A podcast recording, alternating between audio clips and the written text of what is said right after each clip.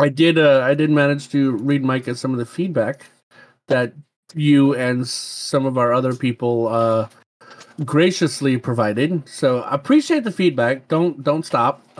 We always love feedback. Well, before we get into that, should we start the show and introduce ourselves and let Ken introduce himself? You know what? I always forget that part. You always do. You're here. You know who we are. Huh? I said, if they're here, they already know who we are. Let's just move on. Welcome to Two Titans and a Hunter, a Destiny 2 podcast, dedicated in bringing you all the latest information, news, and opinions. This is the best show for new and veteran guardians alike, where we share tips, tricks, and tools to help you succeed and enjoy playing even more.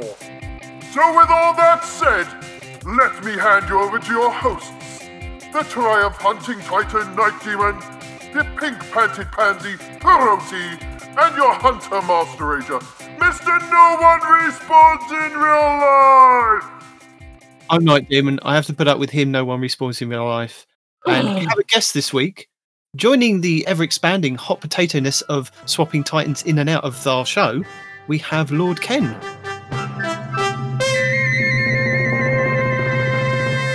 Or Lord Kenwa, who's joined us this week, swapping out for Parody. So welcome to the show. Do we thank you. Refer to you as Lord or Ken or Kenwa? How would you just here? We can do just Ken. Ken's fine. Just Ken. Hello, yep. Just Ken. We already have a prince. We have a king. So it's fitting that we have a lord, I guess.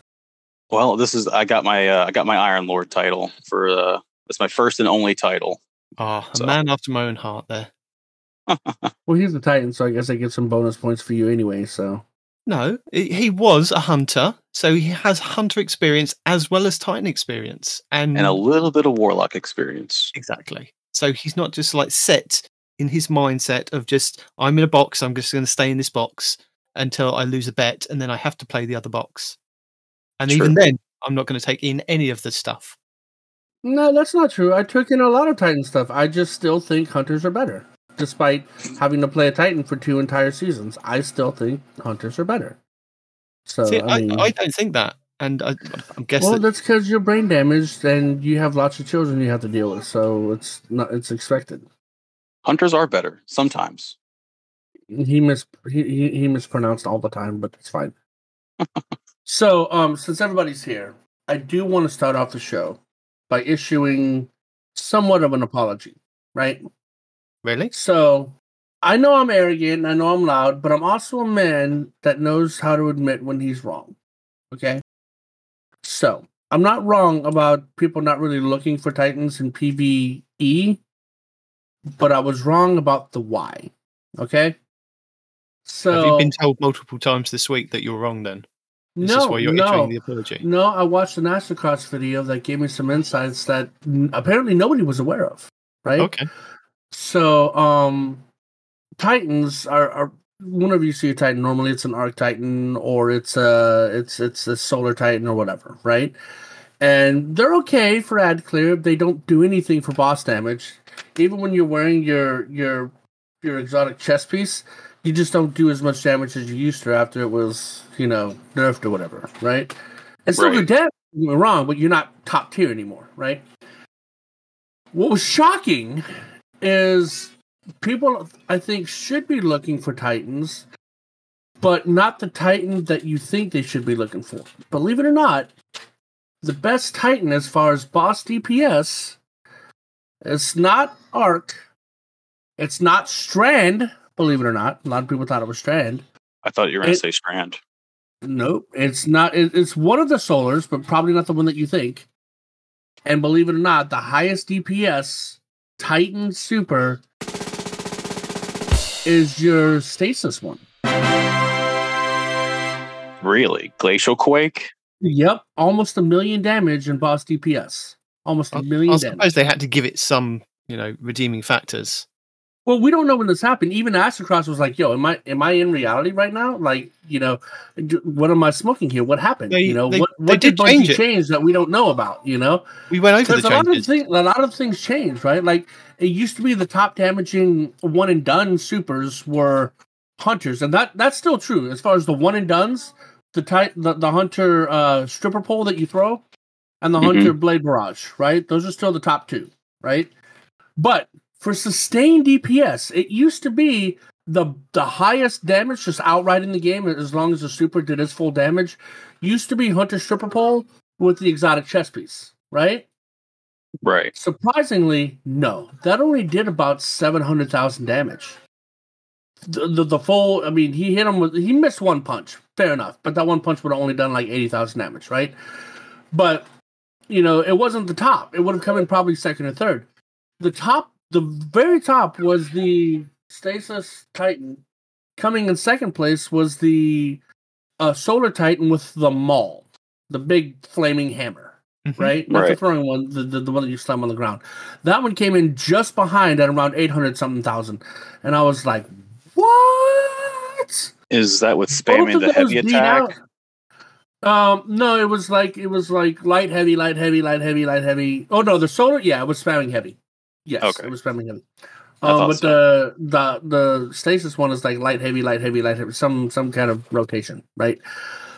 But still, 800,000 blew me out of the water. I was like, what? Now, there's not a whole lot of boss phases where you're going to have that full time limit to do all that damage, fair enough.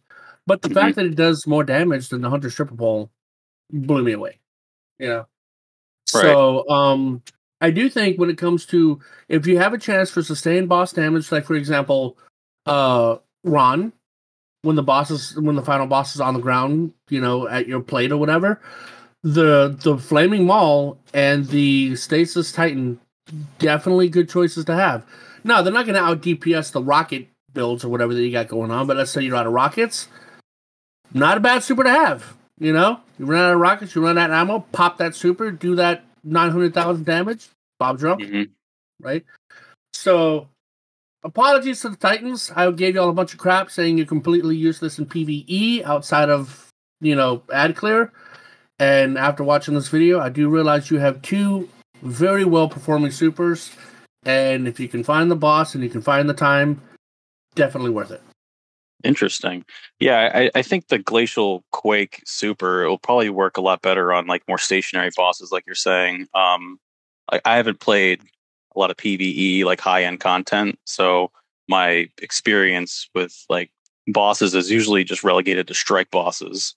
But for like a boss or like a raid boss like Rolk, I don't see how a Glacial Quake would be like a viable option. And is Behemoth Titan really that good in like a Grandmaster? Like, it's a neutral game? I have to wonder. Well, a neutral game, as long as you can keep freezing things, you should be fine. Like a dust-filled grenade, since we all have the same grenades now, a cold snap grenade, if it freezes an enemy and then jumps to another enemy and freezes it and jumps to another enemy and freezes it, you can also do a lot of damage when you do your slide ice wall that you can then crash through to do all that extra damage. I mean, I don't know. I've actually never played a Stasis Titan, ever.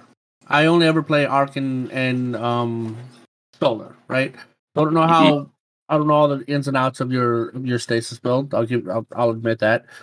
But I mean, as long as you can keep things frozen, does it really matter, right? Yeah, I'd say so. I mean, like, what can you use to freeze? Your melee, right? And I'm sure you can get your melee back pretty quick with certain builds to keep that going. I don't know about your grenades. I think keeping things frozen with a grenade might be a little more difficult. But however, whatever your primary form of freezing somebody is, as long as you can keep that on a relatively low cooldown, I think it'd be pretty good in any content, honestly. Definitely sounds like something to think about, especially with the seasonal exotic, the Veraglass Curve Bow. I think that'd be pretty good with it. And maybe even like the Cadmus Ridge Lens Cap or... Yeah, that might not be a bad idea with the diamond lances. And the exotic they were using to do all this extra damage is the exotic that when enemies are in close proximity, you do extra melee damage, whatever that one's called. And that's how we're getting these really big numbers on the Titans. Synthesize. That might be it. But yeah, I mean, again, it's an AstroCross video. I think it came out yesterday or the day before. Check it out if you got the time. And, like, he's very shocked. I mean, to be sure, I mean, we have no idea when these numbers changed and when the hierarchy shifted so dramatically. But what you think is the strongest isn't. And Warlocks, I'm sorry to say, none of your supers get past the Hunter and the Titan stuff, guys. Oh, no. You know, y'all really need these upcoming buffs. And, like, even with, like, the 20% buff to your Nova Bomb and your Nova Warp, it's still not going to be great because a lot of other people are getting 20% buffs to already strong supers. So, anybody looking for a well? Not anymore. There was one that did surprisingly well. The Stasis Super for Warlock was probably their strongest one. So, yeah. Was that with or without the new exotic? It was with the new exotic gloves. Right. Yeah. But yeah, there you go. So, Titans, you're not going to hear this from me very much, but my apologies. I take back some of what I said. Turns out you are useful for something in PvE after all. We are good. So. We're wonderful. You love us. Well, I didn't say that. Okay. We're more than just bubbles. We're banner shields, too. We are people. Again, I wouldn't go that far. I don't know. I was on the moon today, and I was doing some of those nightmare things, really? And I had to finish one of those 801 contracts to get some like Synthweave plate, and I was like, oh, I'm all out of Crucible ones, and I can't do the dungeon ones. I was like, what do I have? And I was like, okay, I'll do this planetary one. And I was like, all right, this shouldn't take too long. It took me like 45 minutes to an hour to get all the percentage done. I was like, I never want to come here again. Right. Wow, they got a lot of stuff I missed this week. Goodness gracious. There's so much stuff to go over this week. And Ken wants to talk about some of the stuff that we went over the past couple of weeks because he has some opinions that he'd like to voice. Mm-hmm. So, Ken, tell us a little bit about you. Give us a little bit of backstory and why you've moved from Hunter to Titan. And I don't think we need to discuss that. Well, I just got back to Destiny probably about a month or two before Witch Queen dropped, and I only had the Hunter for a while, and then I moved to a Warlock just to try to like kind of move out of my comfort zone. I wanted to play Shadebinder. I did not realize I had to go through the entire Beyond Light campaign again, and let me tell you, the third time I had to go through it for my Titan, it was grueling. But anyway, I was pretty much stuck on a Hunter for a long time, and I was like, you know what, I kind of want to play Shadebinder. And then I saw how strong Titans were becoming, and I was like, this is really, really oppressive. In like Rumble, particularly, I was just getting beaten up by Peacekeeper Titans. And I was like, I got to do something about this. So I was like, let me just try, make a Titan, go back to probably Solar or something. And I picked up Void, fell in love with Shield Toss, and I just never looked back. Is this pre or post Immortal? Because you mentioned the Peacekeepers, right? The Peacekeepers is the submachine gun exotic, right? Yeah. When Ikelos SMG became really, really popular. Yeah. I was getting kind of frustrated because it was beating out my Last Word shot, and I was like, well, they did a lot of nerfs to Last Word and a lot of buffs to SMGs, and I was like, yeah, I think it's time to move on to not greener pastures, but different pastures. Yeah, it's always greener on the other side until it isn't. Mm-hmm. Yeah, until it isn't. So before that, did you play Destiny 1, or did you start? Yeah, I played Destiny 1 pretty much like probably a week or two after launch. Guardians of the Galaxy came out like a month before Destiny dropped, and I really liked the way Star-Lord looked. And then I saw the Destiny 1 Warlock robes, and I was like, that looks just like a Ravenger's jacket. I was like, I got to have that. So I picked up Destiny, played with a couple of my friends, played all the way up until Destiny 2, and then dropped off about probably Season of the Drifter, moved on to different games, and then obviously I came back before Witch Queen, so cool. That's my path of the exile. Sorry, wrong game. So you were saying there that you found that the Titans were a little bit oppressive, Just Peacekeeper Titans. Okay. Yeah. So none of the other Titans that are out there that are that oppressive. What about now? Kind of looking at it from the community perspective, that we've now had a lot of feedback from like the devs over the last couple of weeks, from like different podcasts and YouTubers and the blog posts, basically saying you guys are going to get a nerf. What's your opinion on that at the moment? My opinion on Striker Titans at the moment is I recognize that people aren't having the most fun dueling against them because of aspects like knockout and shoulder charge being such a good high mobility tool. But me personally, I haven't had any issues fighting against them because I know where exactly they kind of stand. I need to like stand a little bit back. I use an auto rifle, shotgun, or a glaive when they get close. But I tend to keep my distance from Arc Titans because of knockout at the moment. But really, my issue is Stompy Hunters. No, I'm just kidding. Well, this coming season, he might not be getting, you know, because although it is situational, we are going to have that same level of oppressiveness as long as we have a dodge. But as soon as we use the dodge, we're back to being, you know, non-jumpy hunter type creatures. It's a strange rework for sure. It definitely is. Whatever.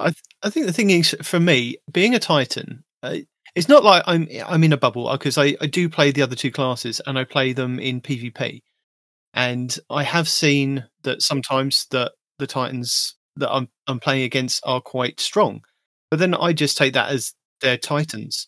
I don't see that as as big a picture that they've kind of created in the community at the moment. Is that I wasn't aware of how strong the Striker Titans were, because I haven't particularly played Striker Titan for quite some time. I love the Strand, and before that I was playing Solar for like a good couple of seasons. So I wasn't kind of going with the meta as it was, and I wasn't seeing that like Striker Titans coming up against a lot of Striker Titans. So I wasn't kind of in that world of seeing how bad they were. But obviously, the higher the skill of like you go up, like in trials, I know AstroCross was saying, you know, as you go up in the echelons of the trial skill, you will see hunters with Le Monarch. Yeah, and you will see Striker Titans, and they will have overshields. They will have the Juggernaut shield, yeah, the Juggernaut shields and things like that. Because maybe it's because of the lower skill level that I'm at. You know, I'm only 1.5 KDA, and I play sixes. And when I have played trials, it hasn't been those kind of players that I'm playing against. It's I see more hunters and warlocks, to be honest, is that I'm fighting against. So I see it from Micah's perspective. Isn't it because it's Guardian Games and everyone you play against is not a Titan? No, just like I mean, could that have anything to do with? No, nothing to do with Guardian Games. But I'm speaking from like Micah's point of view from last week. We're listening back to him and saying that, you know, Titans don't need a nerf. Maybe he's coming from the same perspective as me. Is that I couldn't see that the Titans needed a nerf until it was like thrown in my face by literally everybody and go, no, if you do this, this, then this, you can see how oppressive they can be. And I'm like, okay, fine. You mean it's nothing that I kind of, I don't, that's not my play style. So it's not really going to affect me that much, which is quite nice. But maybe Mike is in the same kind of boat of that. He couldn't really see that because he's absolutely a Titan supremacist. Somebody pointed that out. Oh, 100%. The conversations we have offline, yeah. Like, you can't convince him that Titans need to be nerfed. He goes, no, they don't need to be nerfed. Everyone else needs to be brought up, which is a great philosophy. But that's how we got the power creep. You know what I'm saying? Yeah. Mm-hmm. Yeah. So, I mean, I get his point. He doesn't want to be nerfed. He wants everyone else to come up. That's you know, that's where I'm coming from. He just doesn't believe Titans should be nerfed ever, right? So, and the kid in the background agreeing or something. But yeah, so that's where he comes from. He doesn't believe in Titan nerfs. He just believes, well, no, if you're not as good as a Titan, then do something to be as good as a Titan. But the second you do that, now hold on, the second you do that, he starts complaining about the things that are making the other classes good, like Hunter throwing knives. He can't stand them. Hunter trip mines. He loses his mind. I'm like, bro, that's exactly what we did. You said to stay away from the Titans, so now we use throwing knives and trip mines so you can't approach us, and you're angry about it. He goes, yeah, but bro, what? We did what you said to do. Yeah, you know? All right. Yeah. So you just want Titans to be the best. You don't want everyone to be equal. You want Titans to be better. Just admit it, you know? And I mean, I'll admit it. I want Hunters to be better forever. So, you know, that's my 2 cents. But, you know, admit sure. It, you don't want to be equal. But I honestly couldn't see it from my perspective of as much as I kind of play PvP, I didn't understand what everybody was talking about. I understand where you're getting from. It's kind of like, you know, when you're sitting in traffic, you're like, man, this traffic is the worst, but you don't realize that you're part of the traffic. So like, to your point, like, you don't notice how strong Titans are because you kind of are a Titan. Like you're having your day in the sun. And even if you don't play Striker Titan, like everyone's experience in Crucible is different. Like if you're at a lower skill bracket, you might not see all Striker Titans. Yeah. Because, you know, people want to play Void, or people want to play Solar or Strand, or, you know, Stasis. But yeah, everyone's experience is different in the Crucible. So you might not see that many Striker Titans. Like my personal experience when I was playing Hunter, the only Titan that I had trouble with was Void Titans with their overshields, where Bastion was king and I was on Last Word with a Trice rifle, and I had to chew through an extra 45 points of overshield just to get the kill. Yeah. So, and we have another Titan supremacist in the chat. All I hear is skill issues from everybody else. Man. Oh no. Yeah. Another one of those guys. And see, as a Hunter, like, I've admitted in the past when something is broken, I'm like, oh, it's absolutely broken and I love it. Please don't change it. Right? I'm not delusional saying, no, it's completely balanced. You know, there's nothing wrong with it. And, you know, no. Well, when something is broken on Hunter, I admit it. I was surprised last week when listening back to you about how reserved you were about the Hunter exotics getting, I mean, they are, some of them are getting a bit of a nerf. And a lot of a nerf, you know? And especially with the throwing knife, but with Micah already having a big chunk of what he had to say for the Titans, I just figured it wasn't the time to talk about how, you know, the Hunter throwing knife is getting a real big nerf that I don't think is necessary, you know? I don't think it's going to affect Athris's Embrace the way people are worried about. I still think when you use Athris's Embrace, it's going to magnet right to their face or any part of their body where it's going to get the one-shot kill. But even the magnet, it's not that great. He and I tested it in PvP, right? The further you are, it does kind of increase the magnetism the further I am away from you. But it's not like, you know, I throw it, you know, a meter away from you and it's going to curve towards you. No, it's nowhere near that bad, you know? It's more like if I'm aiming at your shoulder, it's going to hit you in the head. If I'm aiming slightly off of your shoulder at a distance of like 20 meters, it's going to hit you in the head, right? It's got some pull, yes, but it's not like people say it is, you know? Now, on the bounce, well, the bounce is sentient, bro. We don't know what's going to happen on the bounce, right? It hits, it misses, it does shenanigans, right? Mm-hmm. But yeah, I mean, but the thing that I don't get about the embrace is like, what's the point of the extra strength, you know? Like the only thing that I can think of is if I whiff the knife, I keep the strength buff, and that strength buff is going to help me get the knife back faster. That's the only thing I can think of. But if you land the hit, the strength buff goes away. You don't have it anymore, and now you don't have a knife. Well, you don't need it, like, because you should be using the fragment that returns your the aspect, right? That's only the aspect crit kill, right? If I body shot kill you, which I'm definitely capable of, I don't get the knife back. I think it counts as a precision kill when it's empowered through Athris's Embrace. Disagree. That's why a lot of hunters that use the Athos' Embrace, you see us also using the Divinity to give us that big Divinity bubble. That way, when we do quote body shot you, we get the knife back, because otherwise we won't.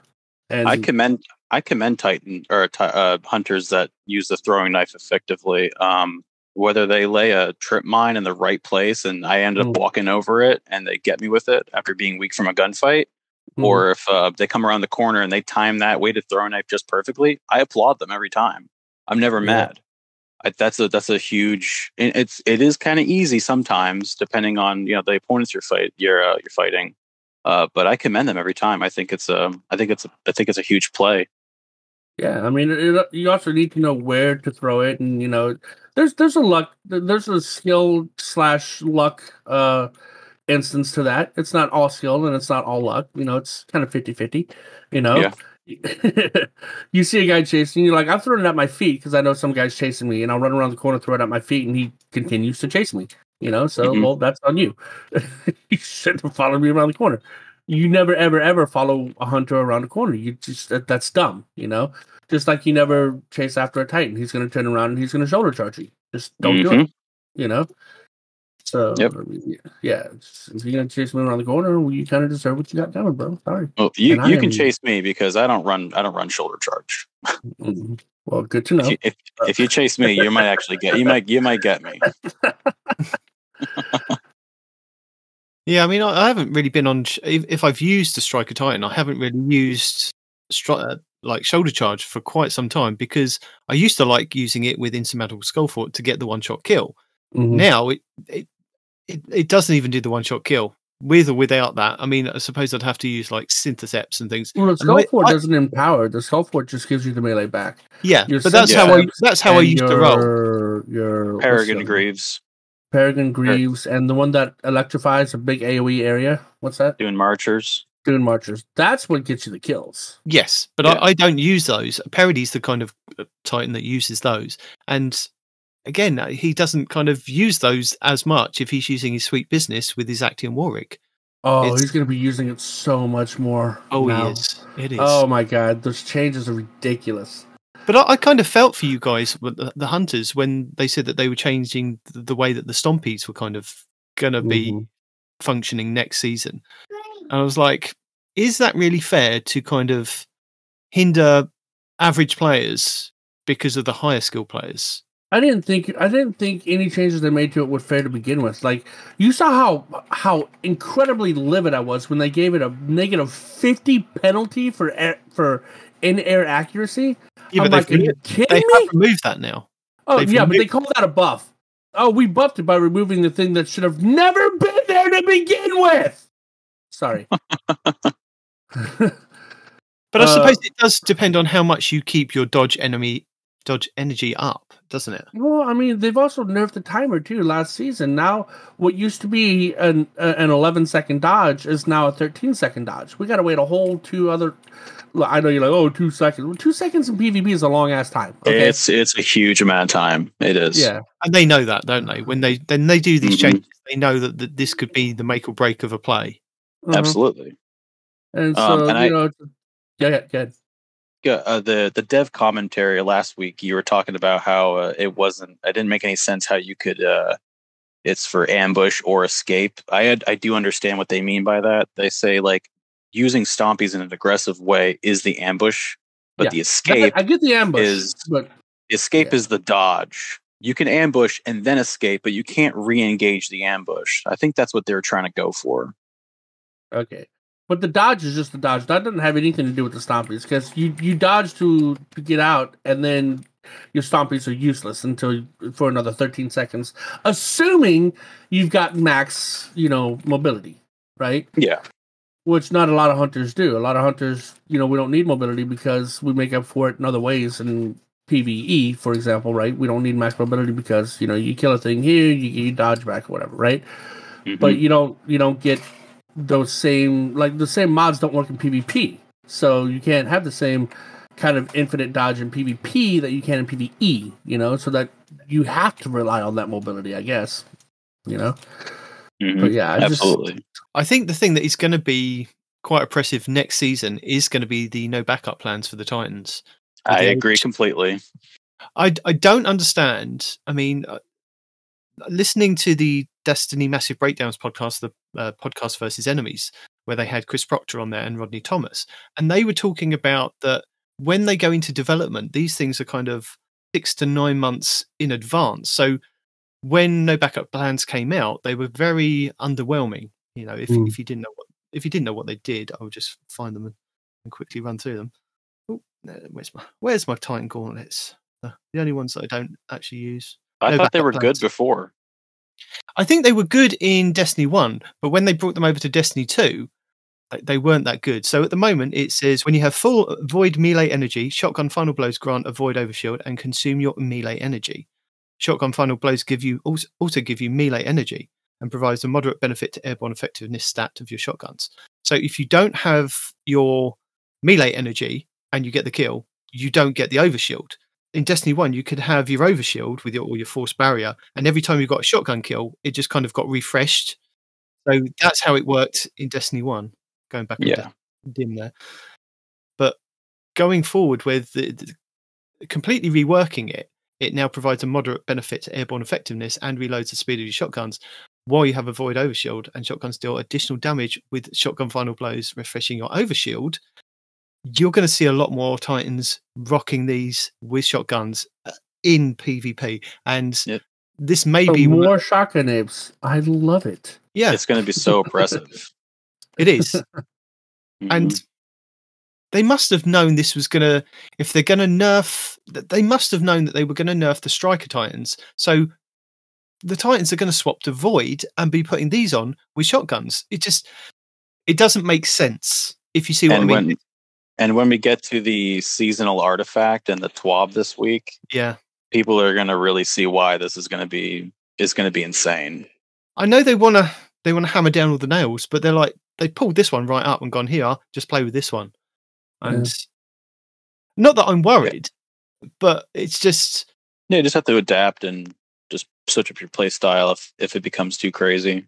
But the thing is that everybody's in agreement at the moment that with the Striker Titans that they're oppressive and they're too much, and it's just going to be next season. This is going to be the oppressive thing, and they're going to complain about the devs loving Titans like Respawn does. You know, they love the Titans so much that they take away one thing, they give them something. More oppressive. They have. But I agree with you. No, I mean, but the thing about it is unlike, but they are actually kind of. I don't think it's going to be as bad, only because they're nerfing the mobility.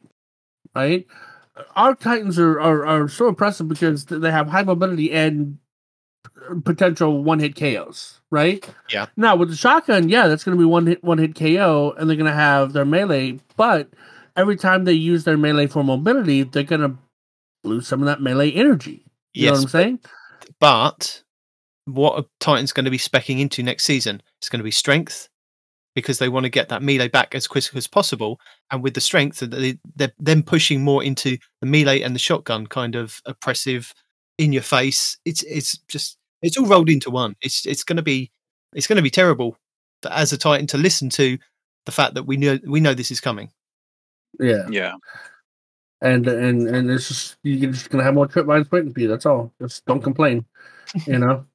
God, I hate other trip mines. Well, stop rocking a shotgun, bro. I think the perk Pugilist is going to be a little more popular next season with the shoulder charge nerf, because kills with a gun with Pugilist give Grant a little bit of melee energy, so you're going to get that. You're going to get that shoulder charge back a little bit faster. Monte Carlo, baby. Oh, that's the gun. God, that's the gun that I like to use right now with a shield toss. Or any of my hunter knife throwing builds, Monte Carlos, you have to. You have to. It's great. The thing is, you could have a primary shotgun, and you can craft a Brigand's Law if you already kind of were there last season. And with Brigand's Law, it came with the right hook perk, which is dealing melee damage gives the weapon increased target acquisition range for a short period of time, and dealing melee damage again extends the effect. Also, you can craft it with enhanced perks, so it comes with enhanced swashbuckler. The weapon gains increased damage for an improved duration for melee final blows and defeating targets with this weapon.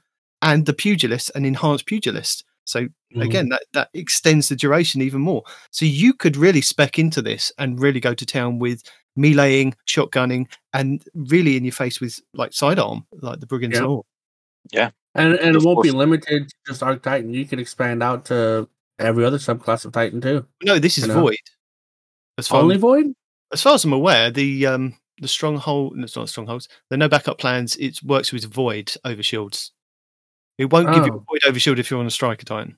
I was thinking of the melee thing. So I can see that suppression grenades, shotguns. My God, suppression grenades. Oh, no. You know what? I take it back. Leave the Arc Titans alone. Although I've seen so many Titans nuke themselves with their own suppression grenades. Which I'm one of them. Times, yeah.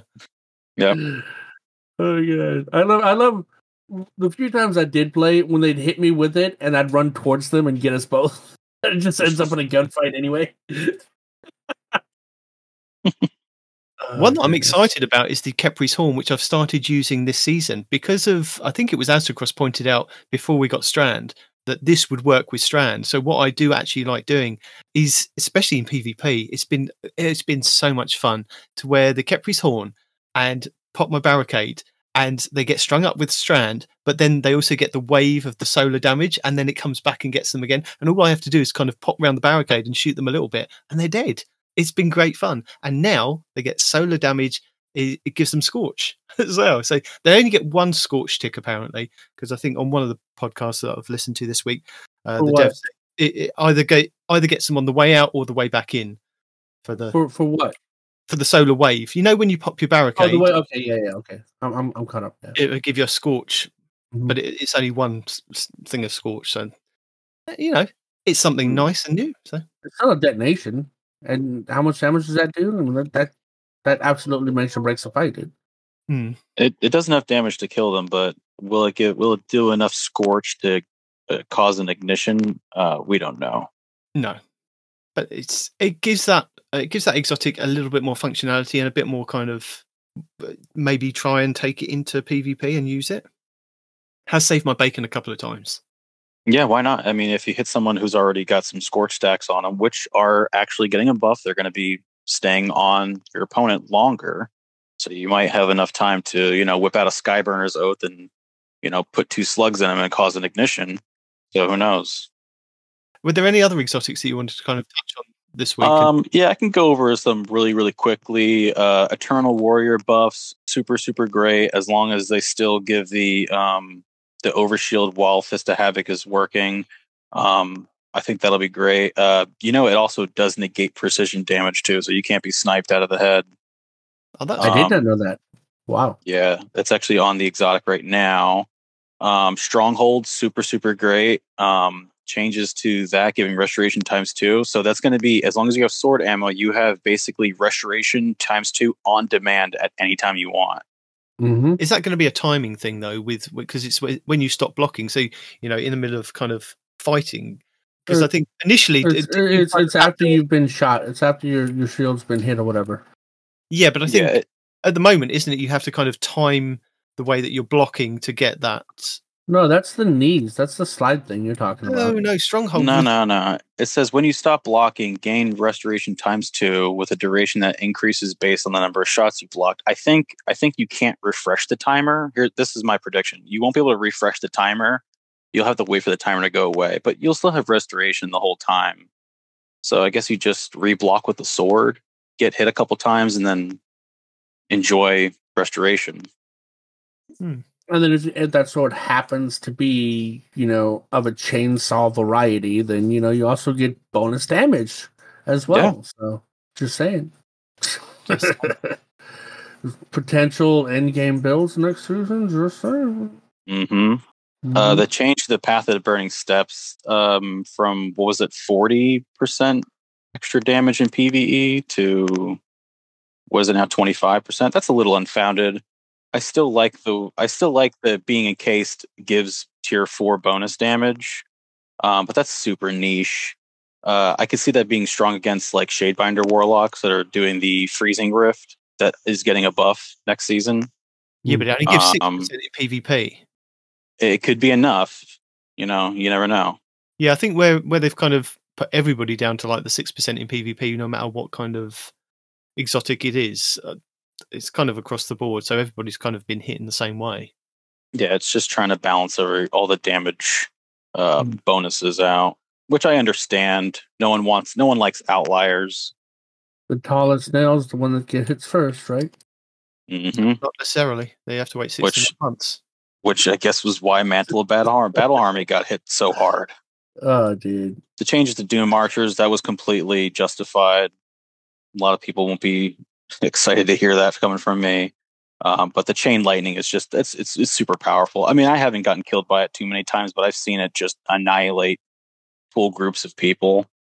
Oh, especially after like an Iron Banner, I've seen Micah take out an entire group of people with one of those hits. Like they're on the capping point. Yeah, they're on the capping point. He jumps in the air, comes down with that AoE punch thing, and just all 5 of them dead. I'm like, that's ridiculous. I've missed out on playing this, haven't I? Yeah. And 12 meters, that's respectable. And 50 damage, again, also respectable. So I don't see that being one shot an entire group of people. Yeah, that's 85 is 85 damage is crazy. That's more than a like what a radiant hand cannon shot from a 120. Like that's everything really. And then warlocks, they get a lot of great buffs. Obviously, Starfire Protocol, Warlock. What are they calling it? Warlock Redemption Day or something like that. We'll see about Freedom that. Day. We'll see about that. Even with a lot of these buffs, there's a lot of stuff that's underwhelming for their whole class.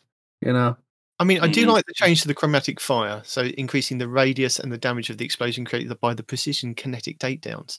That's going to be so great. And then, depending on whatever kind of subclass you're rocking, I like the idea of maybe rocking Arc to get the blinding effect, or even the Scorch with the solar. Yeah, not 100% with stasis, but you know it could happen because we see a lot. Is it actually blind? Because if it's actually blind, that'd be really good for champions. Well, no, I'm thinking PvP. I'm thinking, you know, if fair enough. You use this with something like Ace of Spades, and I was thinking the same thing. Yeah, I think everybody is. You know, you get that explosion damage, and it's got high caliber rounds and the Firefly on there, or Outbreak perfected. We get another good one. Yeah, it's Bad Juju. No. Bad Juju too. It's getting a change. They're fixing something on Bad Juju, so totally valid. Yeah, the fixing its recoil, how it recoils. Yeah. But I mean, I don't want to sound like a fanboy because I am a fanboy. You are a fanboy. It's a great gun. I mean, I know I never use it because there's other guns out there that fit certain builds better, but I mean, you got built-in freaking rampage, built-in rampage that also gives you more and more super the more stacks of rampage you have, and it auto reloads on kill, and it was full auto, which used to mean something, but I mean, I guess those days are gone, you know. Yeah. But I mean, it's just such a fun gun, and then aesthetically, it's just angry, and I love it.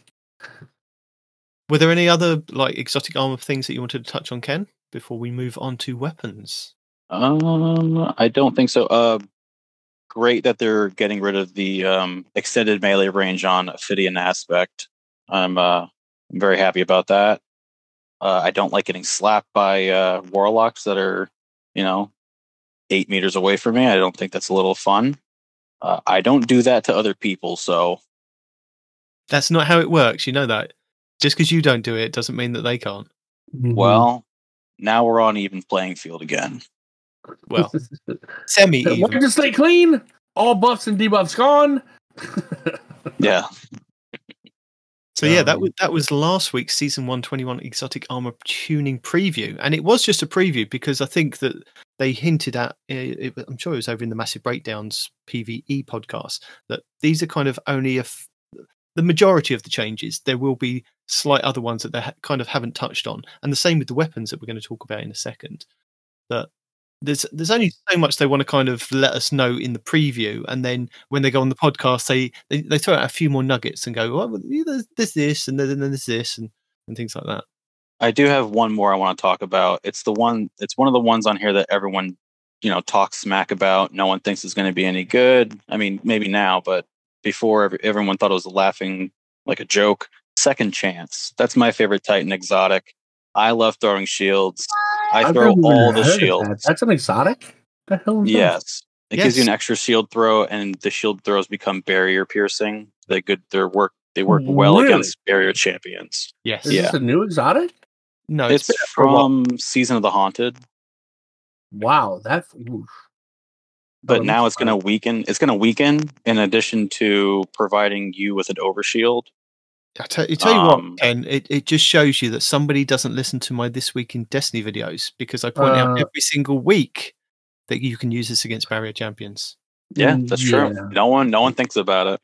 And it just goes to show you that after 4 years of doing a podcast together, somebody still hasn't realized I don't listen to it.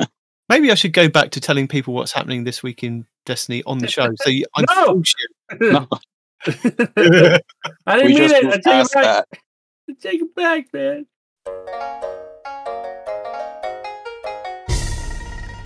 Hello and welcome to the first week of Season 21, Season of the Deep, starting on May 23rd, 2023. So for week one, let's have a look at our legacy rotation, starting with the Forsaken expansion. Ready if you are.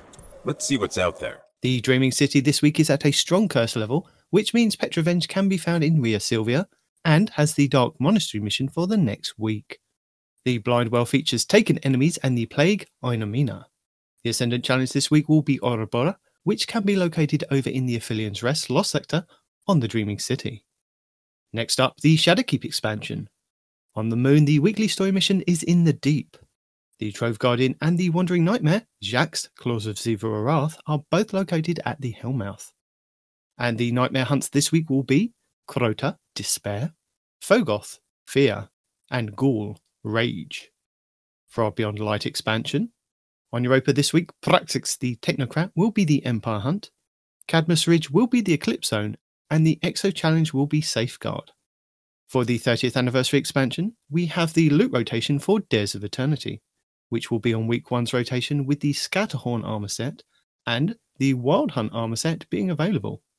The weapons available this week will be the Arc Lightweight Frame Bow Arsenic Bite 4B, the Arc Adaptive Frame Heavy Grenade Launcher Blast Batu, the Solar Precision Frame Linear Fusion Rifle Corsair's Wrath, the Void Wave Frame Energy Grenade Launcher Deafening Whisper, the Kinetic Adaptive Frame Hand Cannon Dire Promise, the Kinetic Precision Frame Sidearm Enigma's Draw, the Kinetic Lightweight Frame Submachine Gun Escape Velocity, the Arc Adaptive Frame Pulse Rifle Giant 7 Rifle, the Kinetic Precision Frame Submachine Gun Friction Fire, the Void Precision Frame Scout Rifle Royal Chase, the Kinetic Aggressive Frame Hand Cannon True Prophecy, and the Solar Adaptive Frame Fusion Rifle Timeline's Vertex.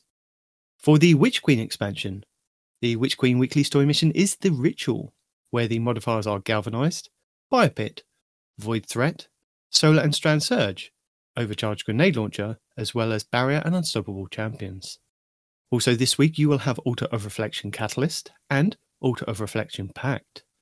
The Wellspring activity has been updated to include a featured Throne World weapon, Veritas Armor, and a weapon pattern as its rewards. For the Lightfall expansion, the weekly mission is Breakneck, with extra shields, lock loadouts, and extra champions.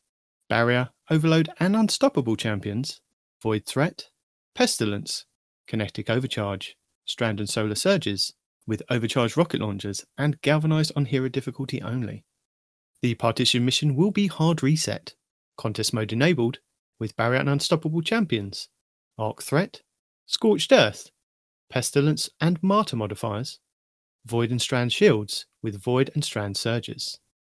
And the Vex incursion this week will be Liming Harbour. In addition, the weekly Lightfall reset also refreshes the pinnacle drop for the Node Override Avalon exotic mission on the EDZ. Raids and Dungeons. The Root of Nightmares raid challenge this week is the first encounter, Cataclysm, called Illuminated Torment. This is where every Tormentor must be killed by a player with the Field of Light buff. The King's Fall raid challenge this week is the first encounter, Totems, called The Grass is Always Greener. Players cannot take the same brand type twice in a row. The Vow the Disciple challenge this week is the second encounter, the Caretaker, called Base Information, where runners cannot pick up more than one stack of knowledge on each run. The Vault of Glass challenge this week is the second encounter, Oracles, called The Only Oracle for You. Players cannot destroy the same oracle more than once. The Deepstone Crypt challenge this week is the fourth encounter, Tanix, called The Core 4. Guardians must dunk all four cores before each DPS phase. And the Garden of Salvation challenge this week is the second encounter, Spire Defense, called A Link to the Chain. This is where all Guardians must receive the Enlightened buff at the same time. Your Pinnacle raid will be the Last Wish over on the Dreaming City, which means all challenges will be available for each encounter. These are the first encounter, Kali, called Summoning Ritual. Players must activate and cleanse all 9 plates, then kill all 9 knights and ogres before damaging Kali. The second encounter, Shirochi, called Witch Witch. Guardians must not get hit or take damage from Shirochi's Arc Blast. The third encounter, Morgoth, called Forever Fight. Players must not kill the small ogres during the encounter. The fourth encounter, Vault, called Keep Out. Guardians must ensure that no Might of Riven Knights make it to the center chamber during the Vault fight. And the fifth encounter, Riven, called Strength of Memory, where Guardians must not shoot the same Riven Eye twice. Also, with the Last Wish being the featured raid, this does mean that you can farm the final boss for a chance at the exotic heavy fusion rifle, 1000 Voices. And the pinnacle dungeon for this week will be the Duality, over on the Derelict Leviathan on the Moon. Next up, challenges. As this is a new season, the challenges won't be available until the Season of the Deep goes live in game. And this is also the same for the Eververse store for week 1. But stay tuned to this channel for the updated week 1 video for any missed information. Hello! Also, with this being a new season, we will have a legendary Lost Sector shakeup, meaning we won't know the order of the Lost Sectors until we've had a full rotation. But as a reminder, your daily Lost Sector will show you a flag outside which will give you details of threats, shields, champions and exotic armour you will find inside. But if you're new to the game or you're using an alternate character and can't find the flag outside, you will have to run through the Lost Sector normally to have it show up on your map as a Legend/Master, which you can either do solo or with a fire team, but you'll only be able to earn a chance at the exotic drop when completing solo. Lead the way. Our first featured Nightfall of the season will see us face off against Sepkis Prime in the Devil's Lair Nightfall over on the Cosmodrome, where you have a chance to get a Pinnacle Engram if you complete the Nightfall with a score of 200k or more. This Nightfall is free to play. You'll be able to earn high-end gear for your characters including the Nightfall featured weapon, exotic gear, enhancement cores, enhancement prisms, ascendant shards and adept Nightfall ciphers. The higher the Nightfall difficulty, the more common the drop will be, with the featured weapon and exotic gear being uncommon at hero difficulty to being common with ascendant shards in God and Masters. Legend and lower Nightfalls will have 4 barrier and 8 overload champions, with 5 solar, 8 void and 17 arc shields. Masters will have 4 barrier and 15 overload, with 5 solar, 8 void and 8 arc shields. Your Nightfall modifiers are hero difficulty, maximum effective level 1765, matchmaking is available, enemies have extra shields, champions foe, you will face barrier and overload champions, you can either use intrinsic exotics, use a subclass debuff or unlock anti-champion mods from the seasonal artifact. Arc threat, 25% increase to incoming arc damage. Arachno, when defeated fallen vandals spawn a webmine at their feet. Overcharge weapons, weapons overcharged from the seasonal artifact are active in this activity. Kinetic weapons do increased damage when your subclass element matches the active surge. Void Surge, 25% bonus to outgoing void damage. Strand Surge, 25% bonus to outgoing strand damage. Overcharged linear fusion rifle, 25% bonus damage to linear fusion rifle damage. Galvanized, combatants have more health and are more difficult to stun. Legend difficulty, maximum effective level 1815, includes all previous modifiers except galvanized. No matchmaking. Equipment locked, you'll be unable to change your equipment once the mission starts. Master difficulty, maximum effective level 1820, includes all previous modifiers except galvanized. Champions mob, this difficulty adds more champion enemies. And togetherness, base health regen is reduced, if near another player health regen is increased.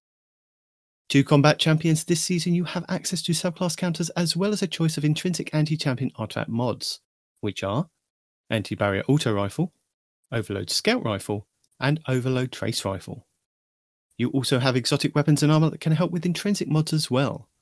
For anti-barrier, the kinetic bow Wishender, the kinetic linear fusion rifle Arbalest, the kinetic pulse rifle Revision 0, the solar energy hand cannon Ariana's Vow, the Solar Heavy Sword, the Lament, and the Titan Exotic Gauntlet, Second Chance, which gain a second charge of your Shield Throw melee, which becomes Shield Piercing and stuns barrier champions.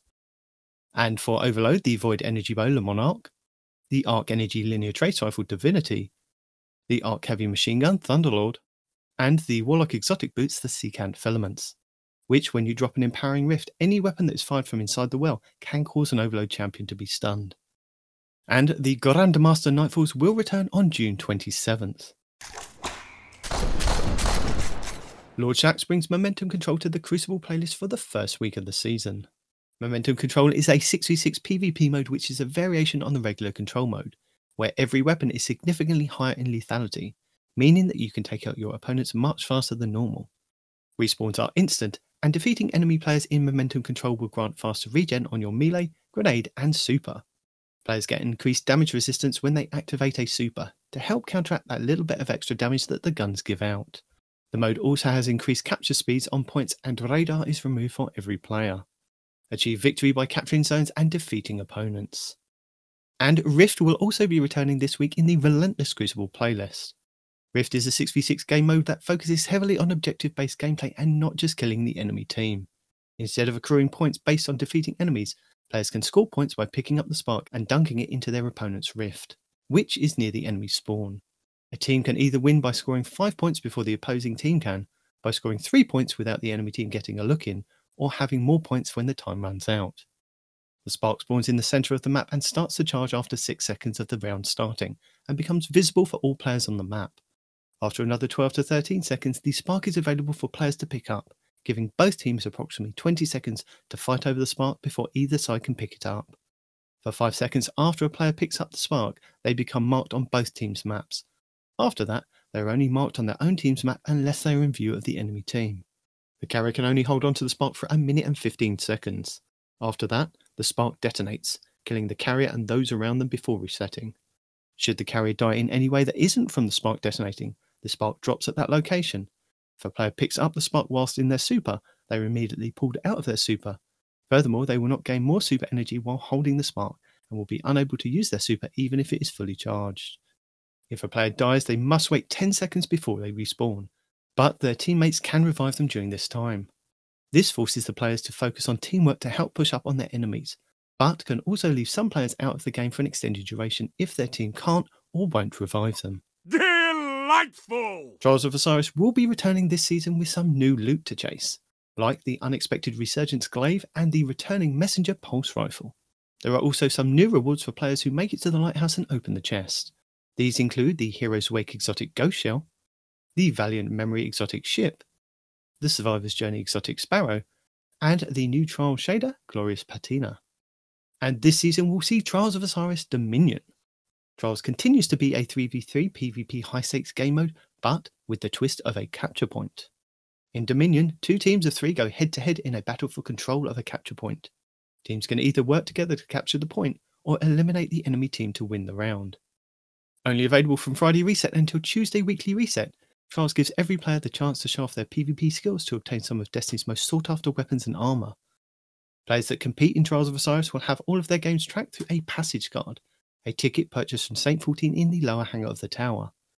Winning rounds and matches in Trials will grant exclusive weapons, armour, pinnacle gear, master material, and even adept gear for the most skilled players who can reach the lighthouse with a flawless ticket of 7 games won and no losses. 5 round wins will bag you that match for your passage card. By competing in Trials, you do have a chance to pick up 2 pinnacle engrams from playing each week, one from 50 round wins and the other from winning 7 games. These do not have to be done all in one go, but you do have to complete them before the weekly reset. That is amazing. And that's it for the first week of Season of the Deep. Guardian down. Yeah, but that's it for me on the exotic armors. Congratulations to all classes. That's all I have to say. Yeah. I do look forward to the changes each season. When they do change things, it's always a nice thing to see that there's going to be new play styles and new things that kind of come up. And I think maybe this time it will be the season that the stuff that I'm using is going to be the thing. But then sometimes I think maybe I don't want it to come up too much because I enjoy using it the way I'm using it. And if it comes up too far, then it's going to get nerfed. A bit like the Oathkeepers and Le Monarch.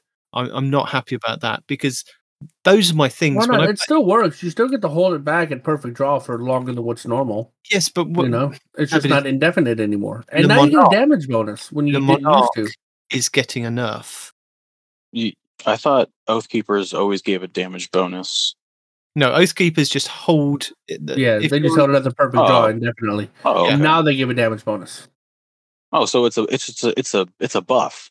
Yeah. Oh, it's absolutely a buff. But I mean, it's a buff and a nerf because you can't hold it indefinitely anymore. There's a timer that you have now that holds it at a perfect draw. Well, no, you can hold the perfect draw, but the damage that you can get from bows is going to only be on a timer. So maybe with Le Monarch, you literally have to fire it straight away to kind of get that damage buff. Maybe that's why they're kind of nerfing Le Monarch as there's a timer on it though. You have time. You know, you don't have to just sling it immediately. You got a couple seconds. I mean, okay. It's just not indefinite anymore. That's the thing, right? Now, you're thinking Le Monarch, right? And of course, my brain goes to PvE. I'm thinking of it with Leviathan's Breath. You know, Leviathan's Breath is already doing a lot of damage this season, especially if you may or may not be using a certain, you know, FPS glitch that triples the damage. No, it's not Dada. Dada definitely does not do that. No, no. Are you implying that you are altering your performance? Absolutely not. No, I just know that if you're running a high frame PC and you happen to be using a certain heavy exotic bow, that the bow does triple damage. That's all I'm saying. And as long as that isn't fixed with the buffs to the Oathkeepers next season, that gets an extra 25% on top of that. But at the same time, if you have high FPS, you're also getting one shot. So there's a trade-off. You know? There is. Pay to win, pay to lose. Okay. Yep. So yeah, all right. As we're talking about weapons, let's move into Season 21 Weapon Changes Preview. Oh my goodness. We've got Chris Proctor this week to tell us about what's happening. For Season 21, they've got some substantial number of changes to the hipfire reticles, with various changes to a bunch of exotic weapons and few bits and pieces. Let's get into it. So the weapon reticles, they've done, which is really cool this time, is that they've actually done some videos, which probably Respawn will play now that he's kind of streaming about what's actually happening with the different reticles. Mm-hmm. On the Destiny Community podcast for Firing Range this week, they had Eric Smith and Mercules, who went into a little bit more detail about the changes to the weapons, because they all got to hear about it like a couple of days in advance and kind of got to put some questions together. So I will link the Massive Breakdowns PvE podcast in the show notes and the Firing Range podcast in the show notes, because those things this week are a kind of a must listen to if you like listening about your cones and these kind of finite changes to the game. But I mean, to do with the zoom, I mean, they say that zoom is one of the most powerful stats, and increasing the zoom equals damage fall off, auto aim assistance distance, and it increases the accuracy and decreases the recoil. So what they're actually going to do now, and also screws with the cones and things like that too. But it's now like the damage fall off is now no longer going to be affected, and they're now going to put fixed damage fall off, so like scalars, for every weapon type that when they're ADSing. Apparently, it's not going to have that big of an effect. It's not like you just killed rangefinder. No. Rangefinder will still do auto aim assist distance, increase the accuracy, and decrease the recoil. So it still has some benefits. They've just taken away the damage fall off thing from it. So it's they've hammered down that nail. Damage fall off's a big deal. It doesn't matter if it auto aims if it doesn't do any damage. You then have to. But I think they were using like the Immortal submachine gun as an example, like. With rangefinder on that, it kind of pushes the boundaries of where it should be hitting, whereas against other aggressive kind of submachine guns, apparently all aggressive submachine guns are going to get toned down anyway, as well as the Immortal. But it's just they've built this brand new tech basically to change the zoom so that they can then alter these with the weapons, and it's not going to be as significant as as you think it's going to be. So the pulse rifles aren't going to kind of the only things that are going to be able to compete with a scout rifle or like a sniper rifle and a scout rifle. That you will still have kind of some of these ranges that you will be able to kind of fight in, but it's not going to be as oppressive as it is now. Like you're getting outshot with a submachine gun by instead of like a hand cannon or vice versa. Oh yeah, or an auto rifle. Like yeah. when I have a scout rifle and I'm shooting him at scout rifle range and I get killed by an immortal, something like that. Yeah. That's what they want to kind of address, is that there are ranges that you should be able to use these weapons in, and with them actually kind of being able to build this new tech to change the zoom, to then change the rangefinder, to then change the damage, the fall off scalers, is going to help in the long run. But it's kind of taken a long time to get there, basically. Right. No, I think that's great. Probably you need to separate damage fall off from rangefinder a little bit. That'd be good. We don't want any kind of SMG to be dipping its toes into like auto rifle range. Like we want there like to be a small like an event diagram, a little bit of overlap, but not like to the point where a mortal is outdoing my Monte Carlo from like optimal auto rifle range. Mm-hmm. It just feels bad at the moment. So I think walking that range back on the Immortal and aggressive SMGs as a whole is definitely going to be good for the Crucible. Yeah. I mean, they said that the two reticle elements on most weapons illustrate the current cones for auto-aim, aka bullet bending, and accuracy, which is error angle, using movement circles and crosshairs. These are clamped in size on screen to avoid growing too large or too small, and hence blocking the center of the screen, or overlapping too much of your weapon and the action in front of you. And at default, the field of view for these elements moves as your auto-aim and accuracy changes. But, you know, the high field of view, they typically can shrink enough to show the current angles, resulting in them being fairly static. So they're rebuilding the reticles for the following weapon types so that they move more visibly at higher FOV, while still conveying the current state of the weapon accurately. So fusion rifles, hand cannons, sidearms, and trace rifles. And they plan to update other weapon reticles in a similar way in future releases. They've already kind of mess with the shotgun reticles so that they also now scale with the field of view, such as the reticle will closely match the pellet spread regardless of your selection of field of view.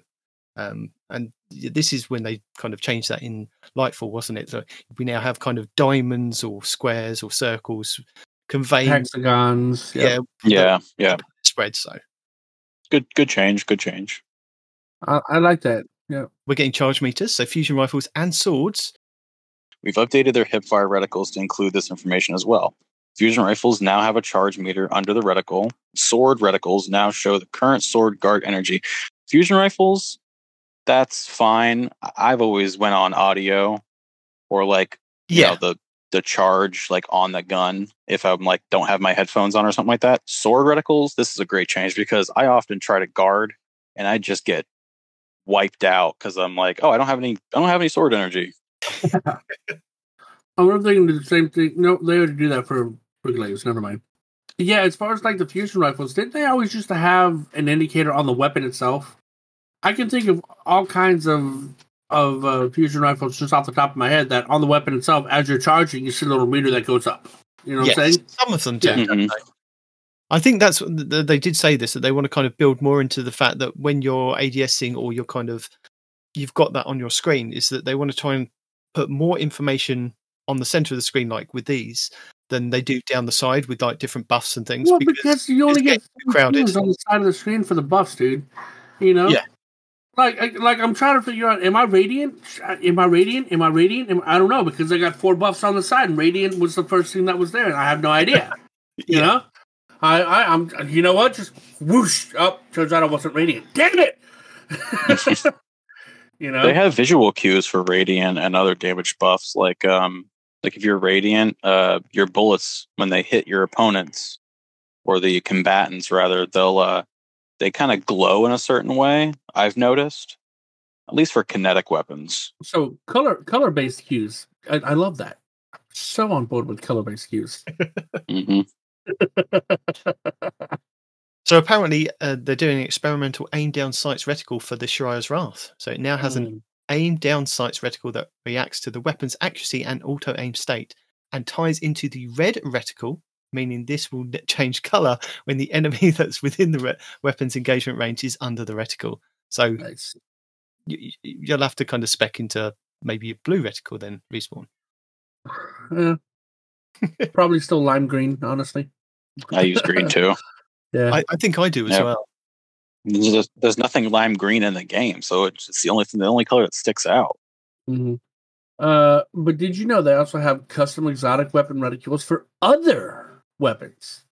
Plenty of exotic weapons have perks with states or counts that are important information to players. We've added reticle elements to show these to several exotic weapons that, and note that exotic swords and fusion rifles also benefit from the above change meter and sword meter elements. Note that some exotic weapons already convey their state very clearly and weren't included in this process. The specific additions to exotic weapons are charge meter added to exotic weapons whose base weapon type doesn't typically have a charge meter. This will be Devil's Ruin, Salvation's Grip, and Grand Overture. Salvation's Grip, man, I tell you what, that thing, whew, I love that gun. That's top shelf right there. Yeah, right there. I mean, even they're trying to say that this coming season they're going to give it an actual damaging grenade to it or whatever. But I'm just like, I mean, I functionally, I'm thinking you shoot it to create a bunch of crystals, and then you shoot the crystals with a grenade and do a bunch of damage. If that's the case, that might be really good, you know. Mm-hmm. But I'm holding my breath for that one. It needs to do more damage than two legendary grenades do right now. It should, absolutely. Yeah, like the shatter damage, it just needs to do more. Because it's your exotic slot. The way I look at it, it's an exotic slot, right? You're wasting a grenade to make these ice crystals, and you're potentially wasting a grenade to break the ice crystals unless you're shatter diving or titan sliding, right? Yep. So, in my world, right, I want each one of these crystals to do grenade level damage. That's probably not going to happen. But if it did, oh, good lordy. Yeah, we want a lot of shatter damage, too. Absolutely. Perk counter shows pips for perked shots. Quicksilver Storm grenade count. Ace of States Memento Mori shot count. Lumina Noble Rounds shot count. And Traveler's Chosen Gathering Light stacks. So that's just basically moving it, isn't it, from like the left side of the screen to just to the reticle. Yeah. Perk progress meter shows perk buildup on the Manticore. Yeah, that's one that everybody uses. Perk active shows when the exotic perk is active. Hawkmoon, nice. Aegir Scepter, very nice actually. Yes, okay. Terrible, very nice. Thank you for that. Touch of Malice. What's that? Oh, that's the exotic. Okay. The King's Fall. Yeah. Cryosthesia, that's good. Trinity Ghoul. And I mean, the electrified arrows aren't enough of a clue. I don't know. Yeah, true. Well, it's the same with Terriba, isn't it? Like you see the charge up down the side of the Terriba. When you know that that's charged, you double tap the button and you go. I didn't know that. I don't know. I used that weapon for so long and could not figure out how you knew when the damn buff was ready. And someone's like, "Oh yeah, there's a meter on the gun itself that tells you." I'm like, I don't. I don't look at the side of the screen to say when it's ready. I know when it's ready on the actual gun. So yeah, Terriba's ready when you shoot someone and it vaporizes them. That's when you know Terriba's working. But don't you have to like activate the perk for it to do that? Yeah. And the whole thing is when to activate that perk? Yeah. Yes. And you get a charge meter and a perk counter for the Vex Mythoclast. Why? Because Vex Mythoclast has two firing modes. You have the full auto and you have the linear.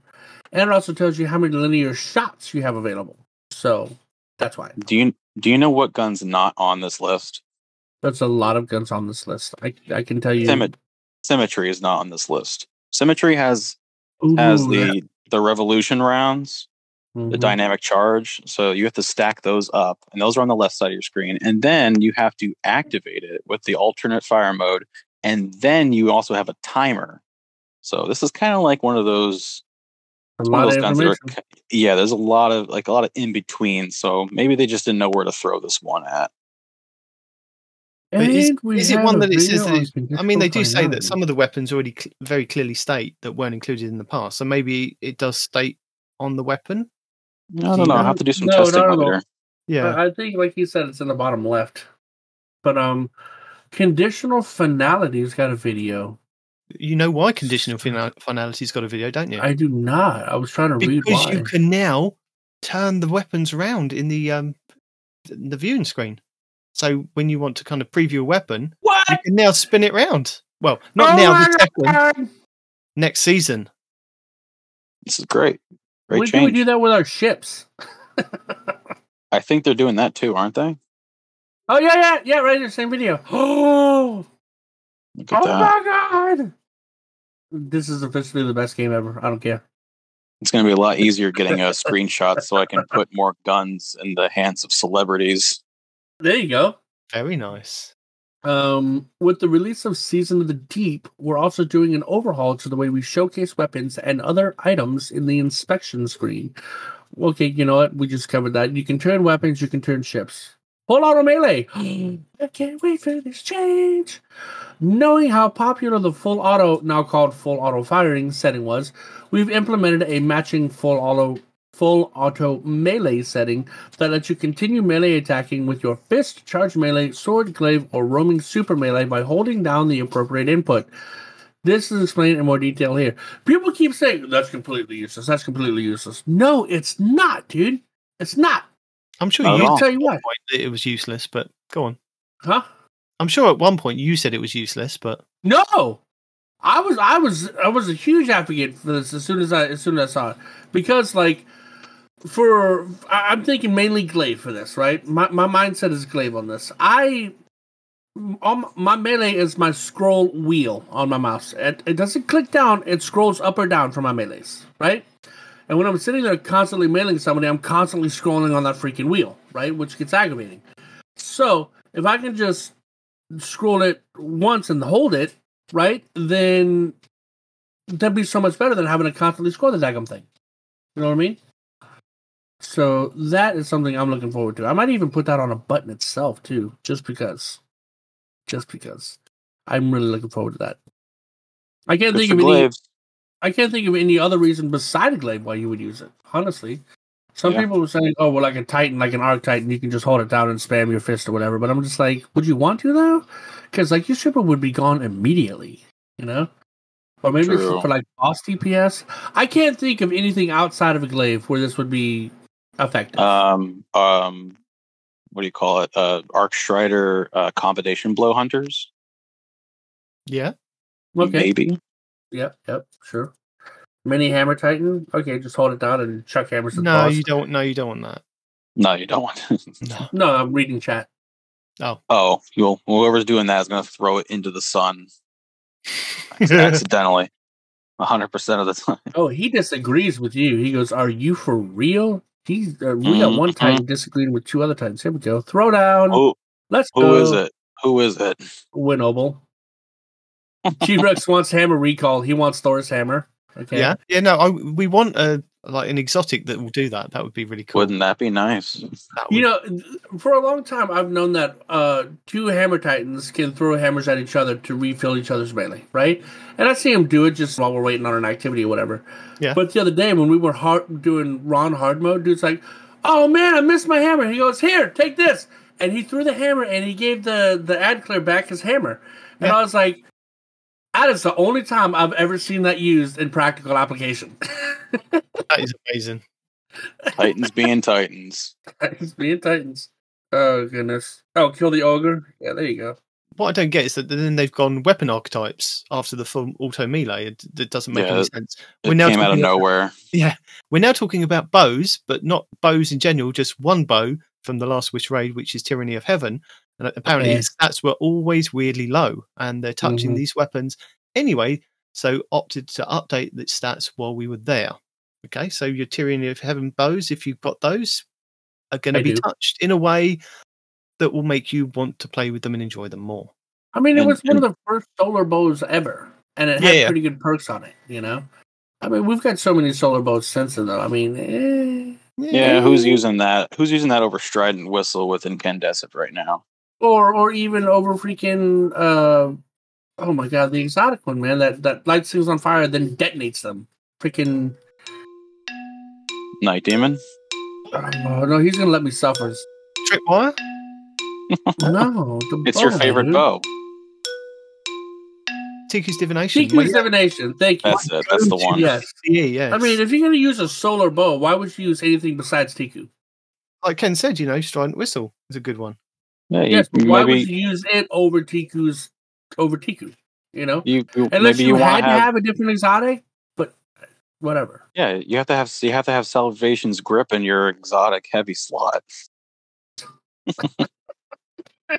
So, as I mentioned, submachine guns, the aggressive submachine guns have surged in PvP and they need to be brought back in line. So they're going to do it in a way that keeps them viable, but reducing both base and crit damage a little teeny weeny bit, requiring high precision to reach their optimal time to kill. And they're reducing the base damage from 15 to 14, increasing the precision hit multiplier from 1.45 to 1.5. And the crit damage goes from 21.8 to 21. And the Immortal is such a monster that no other aggressive SMG can compete, so where they've brought its range in while allowing it to continue to excel in other areas. So they're reducing the base range value by 10. There you go. Good. But I'm just thinking of the damage to the multiplier from 1.45 to 1.5 and 21.8 to 21. That's like less than 1% for each. Yeah, but you've got to spec into these things, haven't you, kind of? I mean, the range stat is the only thing that I think really affects it. Reducing its range by 10, big nerf.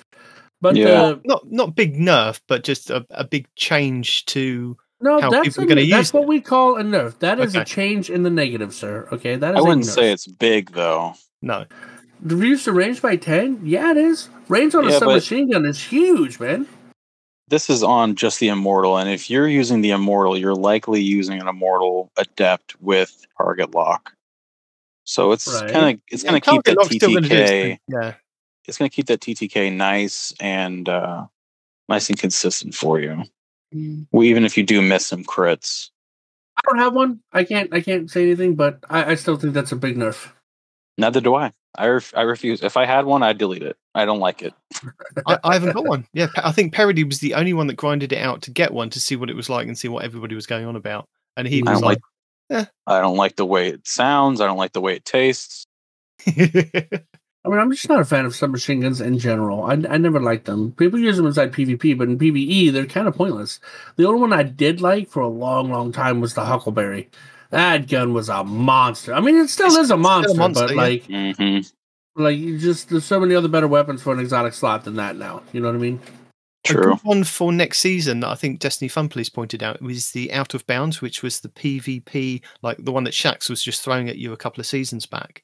That have got kind of a really good one. So like, definitely got rangefinder on there. I've got one that's got rangefinder, but it's, tap the trigger, moving target, ricochet rounds.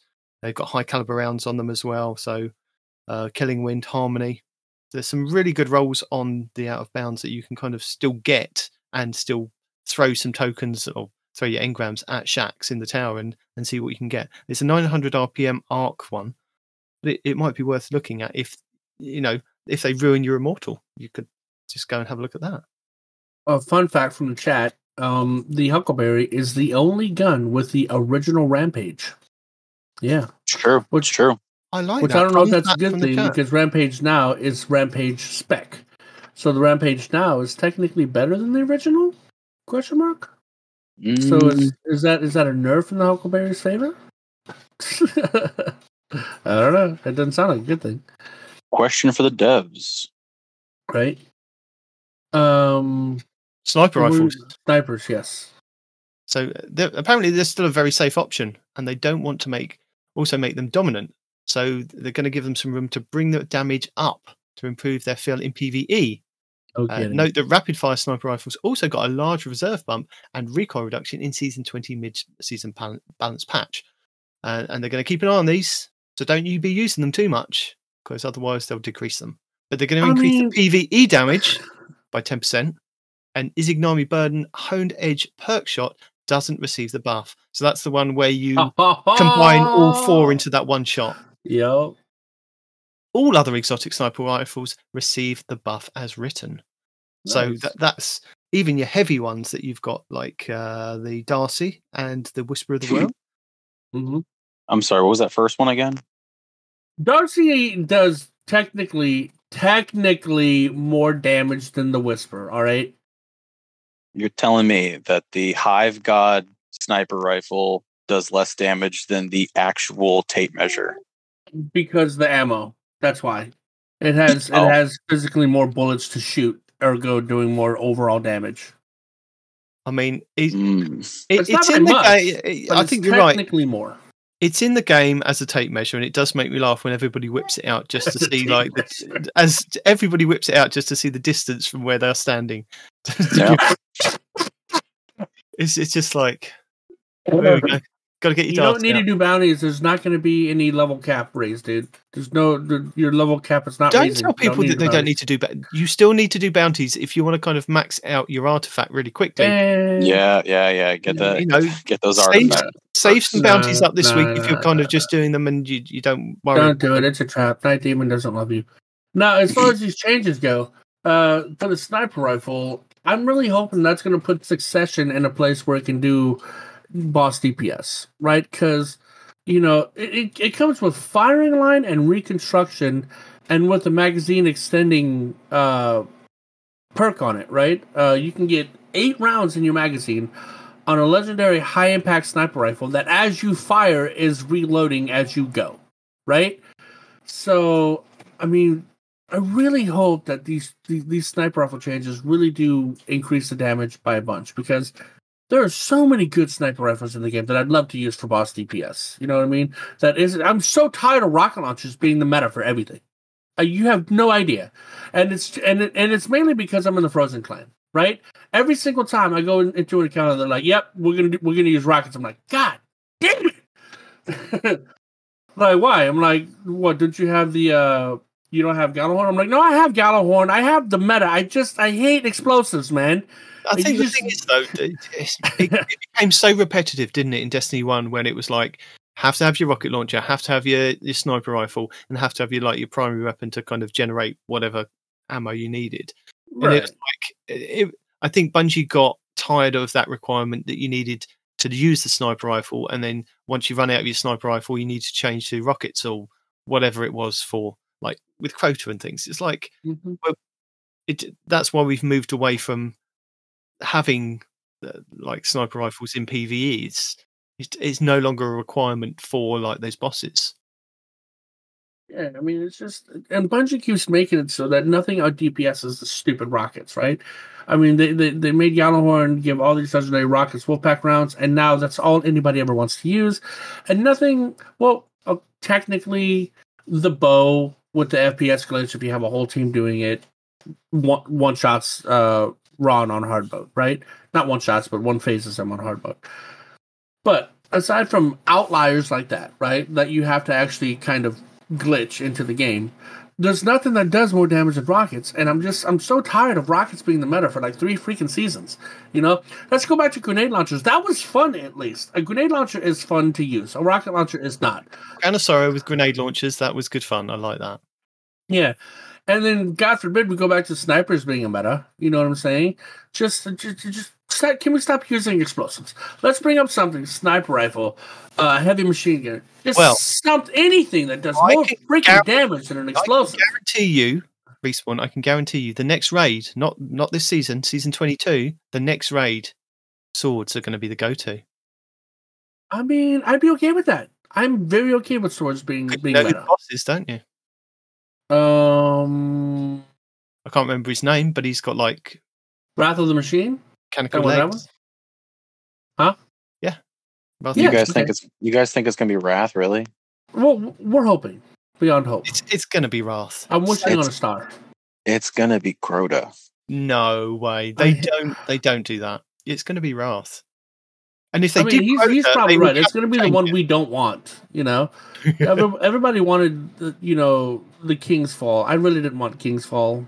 You know, the exotic was okay back then. It's even less than okay now. I didn't want that raid, you know? But Wrath of the Machine, they're all like, well, we already have, we already have the pulse rifle that you get from that raid, the exotic. Well, yeah, but I think that's why we know it's coming, because they mentioned that, didn't they? They said that, you know, some of the reprise raids and stuff that they're working on, they know that they've already brought back exotic weapons, so there's going to be something else that they're going to be putting in there.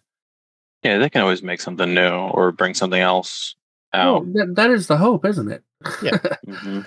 You know? But yeah, cool. just something, guys. Something else. Besides what auto rifle dropped during Rise of Iron that was particularly popular? Rise of Iron? Wow. So, yeah. Like a certain arc auto rifle. Oh, don't Zalo? Mm-hmm. Gonna get excited, bro. Yeah. I've been preaching Zalo Supercell for 9 years. All right, I have a feeling that'll be the raid exotic if they do bring back Wrath. That would be amazing. They could throw out the Kostov. Well, no, we already had the Kostov exotic, and it wasn't great. That's true. Was not great. And we have a pulse rifle that's kind of the same. You can kind of swap the pieces out in Revision Zero. So. Kvozdov is kind of a what do you call those things? Old news. I agree. No, Zalo Supercell. Oh man, I could get aroused over some Zalo Supercell. I'll tell you what. What happens if it's Icebreaker? Icebreaker would be good too. Again, leaning back into the whole. I want something besides explosives to be the Dragon's Breath. More rockets. I wouldn't mind. Well, no, Dragon's Breath, because like I said, the only thing that made Dragon's Breath good was the Taikonaut, you know? And if they bring back the Taikonaut along with the Dragon's Breath, Titans would absolutely be meta in PvE. 100%. Now, you know? Do we get to the point of, like, when Season 22, we get the reprise raid of Wrath of the Machine, then we go into the final shape, and they'll do Dungeon, and then maybe they'll do Crota as the last reprised raid. For season whatever it is, 27. I don't want that to come back at all, ever. No. Do you think as we get towards the end of this life cycle of Destiny 2, do you think they're just going to throw everything at us? Like go like what they did with Destiny 1, go, here's everything. You know, here's all the exotics you can now collect from Destiny 1 in Destiny 2, because we know that that's going to be cycled out and we're going to do like Destiny the next step, and all of this isn't going to matter. And we're going to turn off the service for Destiny 1, but Destiny 2 will continue, and then we'll move on to Destiny whatever else it is. Or do you think they'll just continue Destiny 2 route? What was the name of that? It was a D1 heavy machine gun. It had 4 barrels on it. Kind of looked like a shark, right? And the longer you held down the trigger, the faster this gun fired by default. It had...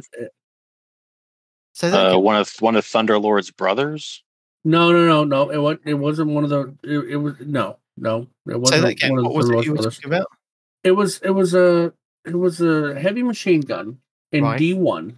Okay, It had 4 barrels on the front of it. Right. It had four holes. I know what you could see that were barrels. They didn't spin or anything like that, but you could see 4 holes that you knew bullets came out of. And the longer you held this gun down, the faster it fired by default. Nemesis Star. Thank you, Nemesis Star. That one would be a great gun to bring back if they just left the damage the same, because Bungie has a stupid habit of when the rate of fire increases, they bring down the damage of the bullets. No, leave the damage the same and just allow the gun to increase its rate of fire while keeping the damage. That would be an amazing gun to bring back too, you know? Fair enough. Yeah. So the last thing on their like weapons archetypes that they're changing, scout rifles. So the long arm, because they copied and pasted it from the Dead Man's Tale, it inadvertently received the same damage buff versus minus for exotics. So they've addressed it. It's still going to receive the Scout Rifle PvE damage buff from Season 20 mid-season balance patch, but that's it. So it's no longer an exotic legendary. Oh, well, no, that wasn't hurting anything. Well, it hurt somebody's eyes, and they went, "No, we're not having that anymore." Mm-hmm. Speaking of eyes, yes, Eyes of Tomorrow's multi-targeted missile volley and adaptive ordnance exotic trait suggests it should be used to kill groups of enemies. But the rocket launcher ammo economy doesn't really allow for that. But what if Smarv? But No, that's right. What if smart? Okay. I was like, did I have a stroke? But what if smart use of one of the weapon against groups refunded ammo? Killing 4 targets with a missile volley will refund 1 ammo. What? How good is this going to be in PvE? Where do you get that ammo from? Does it kind of just refund it from like magic, or is it? I think it's magic. I think it's a magic bullet because they're talking about ammo economy, right? So if it just refunded back from your ammo, it wouldn't be changing the ammo economy. So it's got to be given it to you. Yeah, it's actually, you otherwise bullets. They would say it would reload from reserves, wouldn't they? That's true. Yeah. Mm-hmm. But again, I mean, this would be great for ad clear, but we have a ton of ad clear options. Hell, a submachine gun with Scorch on it can clear ads, dude. Yeah. You know? We don't really need Eyes of Tomorrow to do that. Now, don't get me wrong. I'd love to use that gun just because it's an amazing, aesthetically pleasing rocket launcher, right? But, I mean, you know, just... Will this work? Oh, actually, hold on. GM, thank you. I was just going to say that. GMs, right? You could use this on GMs ads that are stronger than normal, but can still be taken out with a rocket launcher. And then you can just continue to use this heavy freaking weapon to kill all these ads in GMs, dude. That's true. Yeah, the elite enemies, the red bars with a little bit extra health. Yeah, I'd say that. This is going down the same route of like the whatchamacallit, the sniper rifle, isn't it, from Destiny 1, the Icebreaker, where it's just kind of pulling from magic. So you imagine you kill the 4 targets and you get a refund 1 ammo. You then fire again, and you get another 4 kills, and you get another ammo. You could just potentially just keep doing this until the ads have all gone with just magic ammo. Exactly. Now, is this magic bullet going to go into your reserves, and you have to reload it, or is it just going to put it back in your magazine? I think you're going to have to manually reload it. I'm thinking so too, but what if? Right? Yeah. We love the what ifs. Yeah. What if? Graviton Lance's performance feels exotic, probably because it is. But it was easy to miss out on the full damage of a burst because so much of it was backloaded, and we felt the tuning of Revision Zero's heavy rounds to burst would be a good fit. Increase the RPM from 257 to 300. Oh, so it fires faster. And reduce the burst delay by 20%. It now matches Revision Zero's Hake heavy rounds rate of fire. Nice! Okay. Yeah. I can dig it. I just hate the noise it makes. The clunk, clunk, clunk, clunk. I hate that sound. It's very, very annoying. They have to rebalance the damage per shot. Here we go. So the first shot damage goes from 9.5 to 19. Okay. And the crit goes from 15.7 to 31.4. That is a massive damage buff. What? That's... Wow. That's almost... There's more. There is more. It also decreased the second shot damage from... Oh, okay. From body 35.6 to 25.6. And the crit goes from 58.7 to 42.3. All they've done is change the fire rate, and they've changed the damage that would be on the second burst to the first burst. Yeah. They've taken that. I see that now. The overall damage is the same. They just front-loaded the damage. Oh, my God. Come on. No, but the thing is, I mean, you were around at the beginning of Destiny 2 when we had Graviton Lance, and it was the go-to exotic for PvP. It was amazing. And they went... We are just going to hammer this into the ground, and you guys are never going to use this again. And I think now they feel a bit guilty, and they're like, maybe we should bring it up slightly. What, remember when it was a 3 burst? Nah. No, I don't remember that. What? It used to be a 3 burst. Are you sure? Mm-hmm. I'm pretty sure. Know. There was I think it was during Forsaken, or maybe Warmind DLC that they changed it from a 3 burst to a 2 burst. I could be completely wrong. I think it was in one of those things of they kept passing over and they knocked it down so much. It was like, yeah. Hold on. It is just a meme weapon at this point. I have tried to use it in the past couple of months, like taking into Iron Banner and just seeing how because they did tweak it recently before this, but I wasn't feeling it. It was like maybe that I'll try it again and see. I think it was always a 2-round burst, because there's a lot of people in Reddit talking about what if it was a 3-round, which again, just the what if it was a 3-round indicates that it was never a 3-round. And even all these is it a 3-round? Is it a 3-round? The answers to all these are no. Maybe that's what it made so special when it first launched. The damage of a 3-round burst into 2 rounds, probably. Yeah, maybe. Anyway, sorry, Jade Rabbit is what? Oh no, we were talking about how you need to turn the volume down when you use Graviton Lance. Oh. You have to mute. If you're going to use it, you have to mute your mic. It doesn't even sound like a round, though. You know what I mean? Like I've been around lots of guns, and I've heard so many different noises they make.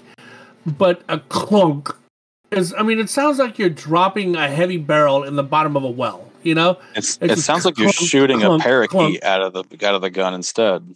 I can't even describe the sound. It's such a unique, awful sound. I don't even know how to put it into words. I don't like it. It chirps like an alien bird. Yeah. Jade Rabbit is a strong PvP scout rifle. It is. But it was difficult to keep track of the state of the exotic perk, and refunding a single ammo just wasn't impressive enough for an exotic. These changes made the state clearer and provide more reward for precision.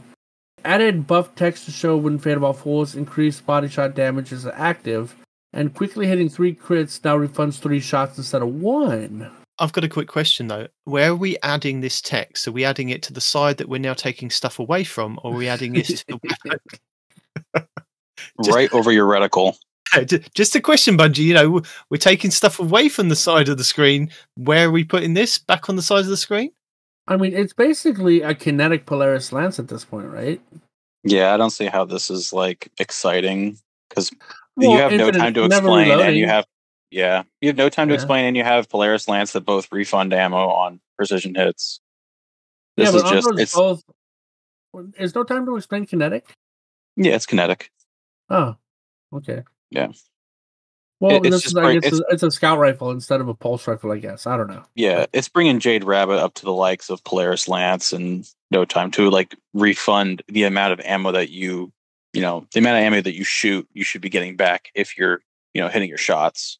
Yeah, I like this change because whenever you have to use a scout rifle for champions or whatnot, it's nice to have a scout rifle that you don't have to reload, because apparently reloading breaks people's immersion. But when is Jade Rabbit the play in PvE? The only time where you need I don't know, anti-barrier maybe, I don't know. Shouldn't you just use Polaris Lance? Well, that is a scout rifle too. But what if you need something else in the energy slot? Yeah, I don't know. I mean, it just gives you build crafting. You can use different things in different slots. The thing is, if you're using like a scout rifle, you use something like the what's the one we've had this season? The Hungdura. Correct. Oh, Hungduri. Yeah. Hungduri. Yeah, the Hungduri. You use the Hungduri, don't you? And now with the kinetic tremors, you'll use that. Or like you said, yeah, you use the Traxapos for next season. Yeah, but you still have to reload it. You know. Yeah, but sometimes I've got a Traxapos that has got hatchlings with 4 times the charm. What's the difference between 4 times the charm and the Fatal Falls perk? I don't know if I'd ever want hatchlings on a scout rifle. Why not? I don't feel like you're killing things fast enough to do the hatchlings. For me, hatchlings on a rocket launcher makes sense. Grenade launcher makes sense. Heavy machine gun makes sense, because you're probably killing a lot of things really fast, right? But on a scout rifle, hey. But the thing here, it's precision final blows or rapidly defeating targets with non-precision weapons spawn threadlings. Mm-hmm. So I think it's good for low-level content, regular strikes, heroic nightfalls. Yeah, I don't live there. Seasonal battleground stuff. You never know; it might be the go-to thing to have for next season's Grandmasters. And if it is, I'll be the first one to apologize to you. Okay, I'll wait for that apology to come in the post. We're not going to hold our breath, though. No, we're not. Now, flying around with Manticore is some silly fun. It is. I don't like it. I don't like it at all. I don't think it's fun. You know? I don't either. Because I'll be trying to jump off a ledge, and now I'm floating. I'm like, would you please stop? Now I'm a target float in midair, and I'm trying to get behind cover. Don't you only float if you're aiming down sights? Or you're shooting? Know. I think you have to be aiming down sights and be doing damage for you to actually stay floating. Really? Okay. Well, yeah. I think I did enjoy it when it first came out. It was one of the ones that I used in the battlegrounds quite a lot. It was good fun flying around. I faced someone in the Crucible using it, and they did not once use it from the air. Really? And it did fine. It did fine. But at that point, you might as well just use a funnel web. Seminal pokes to a funnel web. Exactly. Yeah. Yep. So it's got good stats all around, but like, I don't like flying whenever I don't want to be flying. Yeah, just use funnel web. Yeah. So anyway, some people seem to think it's silly fun, not me, but we wanted it to be more rewarding, mobile, and sustainable. With this change, you should be able to remain airborne for longer, oh dear Lord, and be safer while doing so. Increase the catalyst damage resistance from Tier 3 to Tier 4, not bad. Increase the movement speed during hang time, and activating the catalyst perk through an airborne kill or sustained damage following an airborne kill now partially refills the magazine. The magazine of what, 27? The magazine is 38. Is it? Oh. Excuse me. Okay. It's a 900 RPM with 38 in the magazine. Damage resistance from tier 3 to tier 4. I'm not exactly sure how much damage resistance that is. If it's as much as like Omnioculus was at its like height, then I could see this getting some play. Yeah, I think I'm going to echo what Parody said last week. You know, if you're telling us about tiers, you need to give us more information on the tiers. Numbers. We need numbers. Numbers. But that's what the YouTubers are there for, isn't it? They're giving them something to do. They're paying them to do this. Oh no, we're paying them to do this. I'm like, who's paying? They'll get AstroCross to do it. He'll do it. Yeah. Oh man, I don't know why, man. Like it. I used to hate his voice, and now he's one of my favorite YouTubers. I have no idea how that happened. So Luminous Cap on Noble. Who uses this gun? Unironically, warlocks, nurses. I mean, warlocks. He's actually warlocks do make sense. I'm sorry, I take it back. So Luminous Cap on Noble rounds was 5. While working on exotic weapon reticules, we opted to match Ace of Spades Memento Mori shot count to improve consistency between the two and give Lumina a little buff at the same time. Okay, so Lumina users, there you go. You got 5 to 6. Yeah, I mean it's groundbreaking. It's amazing. Even people that don't use Lumina are going to start using it now. It's woo-hoo-hoo. No, but the thing is, I think if you pair it with the boots, isn't it? Is it the boots of the assembler? Yes, I have no idea. Yeah, it is boots of the assembler with the warlocks. It gives you the extra healing, doesn't it? It gives you the noble rounds. I think it gives you when it procs. I think it gives you 2 noble rounds. So you can use them. Standing in a healing rift creates noble seekers that seek out allies that are not in the rift and heal them. Standing in the empowered rift creates noble seekers that grant both you and your ally a damage bonus. Each time a noble seeker finds one of your allies, the duration of a rift is briefly extended while you are standing in it, providing a moderate benefit to the airborne effectiveness of stats of hand cannons, Lumina. So somebody in the chat is pointing out that it's the only damage buff in the game that's 35%. But don't you have to shoot every member of your fire team, including yourself, to get that bonus? No, because if you use it with the boots of the assembler, and I think it's healing rift creates noble seekers that give you heal them. But if you step in the empowering rift, it creates noble seekers that grant you the damage bonus. So if you put on the damage bonus, you keep getting these noble rounds, and then you can kill people with the Lumina. And then get more noble rounds, and now it's giving you from 5 to 6. So as long as you can kind of kill somebody, or even if somebody that you've given that noble round to kills somebody, you get more orbs spawning, and your rift stays up longer. you can be a good healer for your team. Right, but I'm not talking about healing. I'm talking about the damage buff. Yes, if you know, there's two different wells for a warlock. So you have the healing and the empowering one. If you put the empowering one on, it gives you the noble seekers to then shoot out without you having to kill anybody to start off with. But if somebody that you shoot with that buff kills somebody, you get more seekers. Right, but you would still have to shoot each. Hold on. I don't know if you're going to have to shoot every member of your fire team. All I know is that when the noble rounds are in Lumina, you just hip fire it in their general direction, and it flies to them like a child of the old gods. They gain the buff, whether it's healing, if it's a healing rift, and if it's empowering rift, they get the damage bonus. And I think that's it. I don't know if your teammates, if they get a kill while they're empowered, you get more noble rounds. That'd be awesome if it did do that. I never used them before, so. I mean, I get that, but I'm just like, yeah, but for each person, you'd have to shoot them for them to get... That's my hang-up, right? You'd have to shoot each individual person for them to get that damage buff. Like, I think it'd be much more useful. Like, somebody's saying it could replace a well.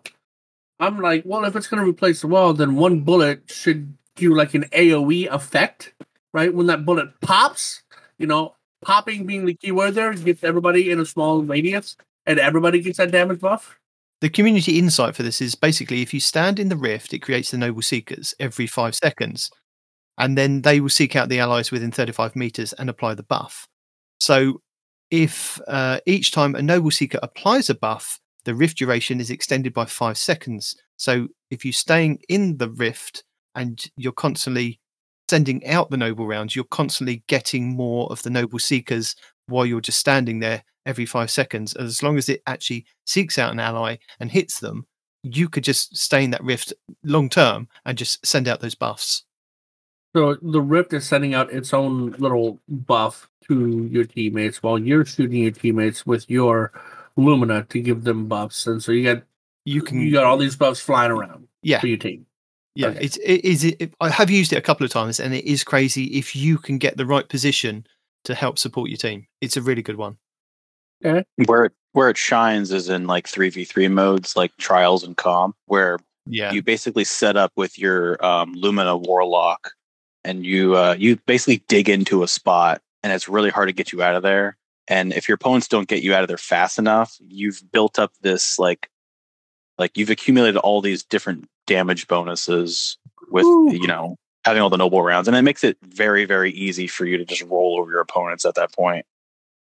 And if you think now with Strand, I haven't used it with Strand, and you then build into like the Seekers and the Threadlings and everything else. That's going to be crazy. You'd have to break down how to do that, but not now. Apparently, Win Noble says Boots got nerfed specifically because of Trials, so there's that. Yeah. Now, a sword that I really looked forward to having, and then I got it, and I'm like, man, I thought this was going to be phenomenal for Invis Hunters, and it was not. I am talking about the Heart Shadow. The Heart Shadow wasn't quite hitting the fantasy we wanted it to, so we've made it easier to exploit the exotic perks. Damage increase now activates quicker while invisible after 1/4 of a second instead of 1 second, so that might make it better. Okay. And Heart Shadow now weakens upon dealing any damage while the damage increase is active. Okay, cool. So I don't have to hit them with the silly little orbs in order to get the damage. I like that. So these changes might give it the usability that I was hoping it would have initially for Invis type hunters. So we'll see. Have high hopes, but we'll see. We love Worldline Zero's performance. Do we, though? I mean, it's kind of a cool gun, but do we really? Gun. And with all the attention we've been giving swords, we wanted to spend some time really differentiating it from a certain perk on glowing sword dares. The sprinting heavy attack can now be chained into itself once. Sword guard energy cost from each sprinting heavy attack is reduced from 100% to 50%, and increased damage from an individual sprinting heavy attack by 8.3%. So, a little DPS upgrade there. And for all of you psychotic Actium Warrig wearing, you can just say his name. Sweet Business freaking wielding parody. Freaking just parody. No, he's not just parody. I know others too. Parody is the most prevalent, but he's not the only one. It's just parody. You guys out there that think that just because you think you're an AC-130 means you are, there is a buff coming your way. Sweet Business is not only a wall of bullets. Sweet Business is now a wall of explosive bullets. What do I mean by that? Not fully explosive bullets. They still need the little person to put one in every 20 shots. Little person. You have a little person on your back filling it up, don't you? Do you? Okay, yeah. I missed that. Sweet Business. Yeah, see, T-Rex is one of those degenerates. Sweet Business's performance is a lot of fun, but we felt we could really plus its fun factor up and strength by adding some explosions. I feel like we're in Borderlands now. This is absolutely a Borderlands gun. Now fires explosive rounds every 20 shots, even fewer if it's fully spun up. So, yeah. I think this might actually be a very viable DPS weapon. Outside of PvP, right? Just like you got a yellow bar, you got a boss, whatever. You run out of heavy, this might be a very good backup for DPS, I'm thinking.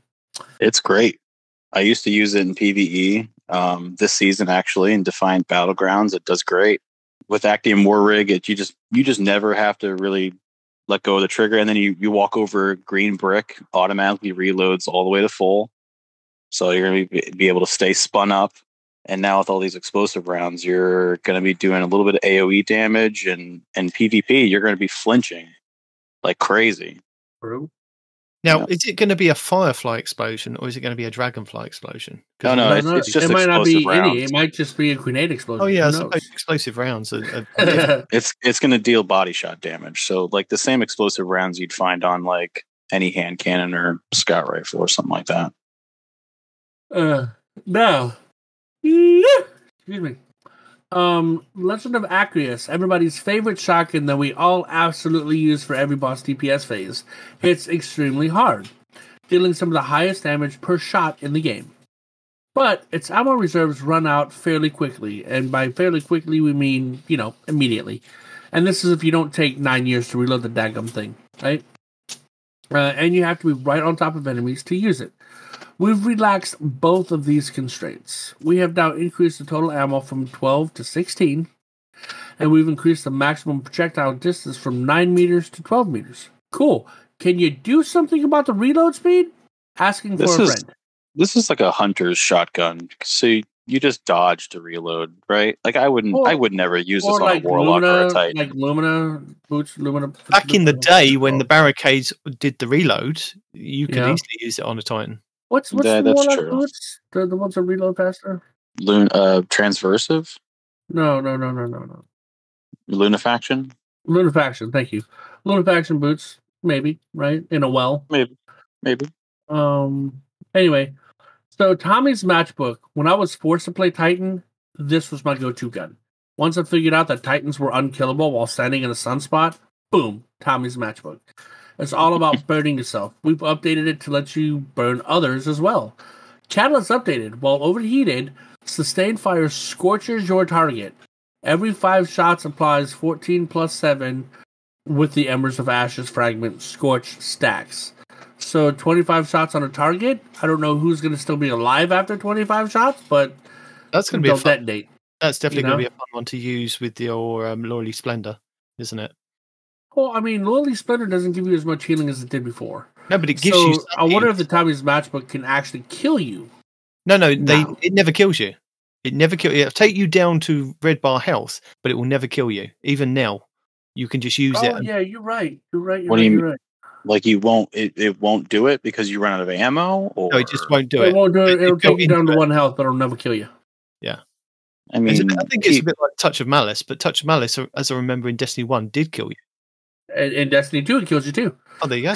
In PvP, if someone looks your direction, you're dead, though. Oh, yeah. Yeah, absolutely. Yeah. This is not a PvP gun. Oh, it I is. Mean, although I do see some people using it in there, unironically, but they're psychopaths. So I know we were just talking about Sweet Business, but going back, and I know we just glossed over it, the explosive payloads, but the explosive payload, it says it splits the damage, like 50% of the damage, into the explosive damage portion that has no damage fall off and deals 30% increased damage in PvE. Mm-hmm. And 15% body shot damage is increased in PvE. And the total damage remains the same in PvP. So, Sweet Business with explosive payloads, it's going to be a monster. Yeah, it is. It's going to be good, but it's going to be getting those really long range shots are not easy. No, but the thing is, this is the Sweet Business. You don't need to get long range shots. You just aim in a general direction. Yeah, once it's spun up, and you'll get. Sometimes you got to get your man. You know what I mean? You got to chase somebody. I'm definitely get your man. You get the man to the left. Get the man to the right. Get the man behind him. Get the man behind that guy. You know, you're fine. No Time to Explain's drone would not work against barrier champion shields, but it had anti-barrier effect. We fixed it. Oh, good. We also made the drone work with the Feeding Frenzy perk. Updated drone to work with anti-barrier will break barrier champion shields and over-penetrate combatant shields, as well as updating the drone to work with Feeding Frenzy from the NTTE catalyst. This also NTTE beating No Time to Explain. This also resolved an issue where the feedback for Feeding Frenzy would always play when the player spawned, and then never again. Weird bug. Just shoot freedom seeds everywhere. I love it. That's the only thing I can agree with you, T-Rex. Skyburner's Oath. Cool. Solar 3.0 patch turned out to be too conservative, so we brought it up to be more competitive with other scorching options. Nice. I love how just one shot gives scorch stacks for the Skyburner. You know what I mean? Other guns you have to like kind of build that up or whatever, but the first shot from a Skyburner will scorch a target, and I think that's really cool because for a lot of hunter builds, you have to hit a scorch target for it to refund a knife or a dodge or whatever, right? So considering how you just shoot them with one bullet and they're scorched, that's kind of a big deal for a lot of builds. Doesn't the weighted throwing knife automatically ignite scorched targets? Sure does. So just one shot from Skyburners and then headshot with the knife ignition. It's interesting. I totally didn't use that in the first Grandmaster this season. Whenever it was, the Cabal. I definitely did not use that strat at all. We believe you. No. Yeah. Here we go. Skyburners increased scorch attacks from 3 to 5 and from 5 to 10 with the Embers of Ashes fragment. Cool. Salvation's grip performance and utility is entertaining and sustain. Little stroke. Excuse me. Salvation's grip's performance. God damn it. I'm taking out the Night Demon now. Mm-hmm. Oh. Salvation's grip's performance and utility is entertaining and situationally useful. But as a heavy weapon, it's broke, buddy. You broke it. Can't fix it. He broke a ramp in half. Okay, as a heavy weapon, it really needs to do some damage without compromising on its identity. Yes, yeah, some damage. Any damage. Sorry, any what? Nice. Any freaking identity too. Any damage. Any whatever. Just without compromising on its identity. We built its functionality using bowling as an inspiration. Just a heavy weapon that did no damage. I thought Bungie was insane. I still do, but for different reasons. We've now reworked it into 2 firing modes. A charged shot that creates a pattern of stasis crystals where the number of crystals is no longer dependent on the charge time. And an uncharged shot that is a normal grenade launcher shot. which does more damage to stasis crystals and frozen targets. Cool. So it also does more damage to the targets themselves if they're frozen. Now, you would hold it down for like maybe a half a second to fire the crystal and then tap it to fire the grenade. That's going to be a weird play style, but whatever. If it does enough damage, I'll learn how to do that play style.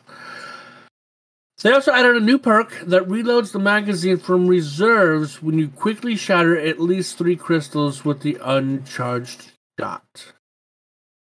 Now, hold on, wait a second. So charged shot creates a pattern of stasis crystals. So is this going to be like an octagon? Like what the I think so. From? Yeah, it kind of does that now, doesn't it? Because before it shot like the one large crystal, didn't it? Yeah.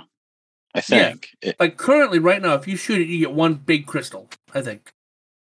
Right? You can hide inside of it. Somebody if you crouch and if you shoot it at your feet, you can hide inside of it.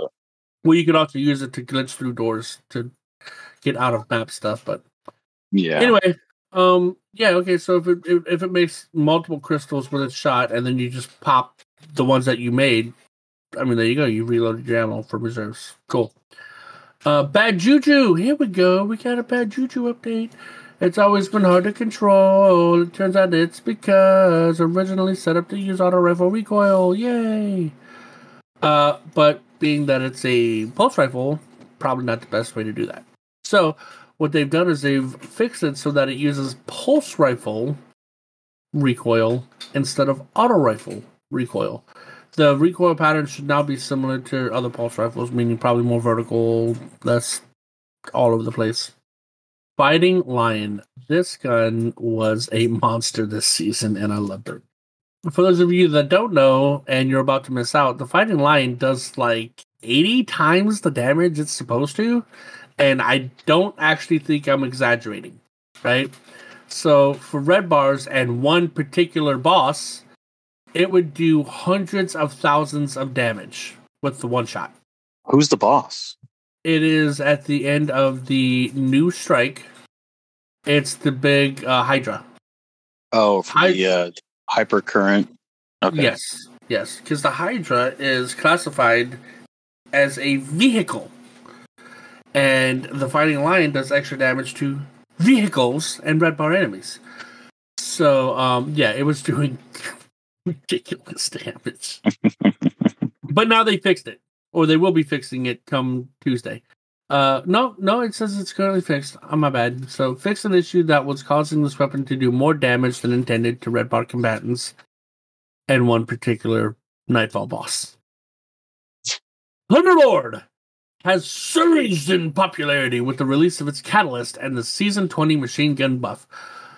But it shipped with a bug that allowed lightning strikes at a higher frequency than intended against Divinity bubbles. No! They're nerfing it! We've addressed that. Note that regular crits are not affected by the change. You biscuits! I didn't hear anything about this until now. Yeah, I didn't either. Fixed an issue resulting in hits against Divinity bubble counting as 2 crits instead of 1. So less lightning hits, less crit hits, meaning less Ron damage, meaning this is no longer viable in Ron. Son of a biscuit. I mean, you're only missing out on. I mean, how many crits half is your that? Damage? Half your damage. Is it really half? Is it really half? Yeah, it was only the lightning strikes. No, it's also crit hits. It counted as 2 crit hits. So yeah. Oh, specifically hits, with Divinity bubble. Okay. Mm-hmm. Anyway, fix an issue resulting, yada. Winter Bite's initial version included an exploitable damage bug, which is fixed here. You said that last season? I'm holding my breath on this one. The impact damage has been removed and redistributed to the detonation damage. The self-damage scaling has been tuned to account for the increased damage of the detonation. Okay, we'll see. And now for perks. Night Demon, I think, can take over from here. I don't want to. Okay. I'll do it. Okay. Fragile Focus is fairly potent, but the perk deactivator was very unforgiving. Bonus lasts until shield pop returns when shield regenerates to 100%.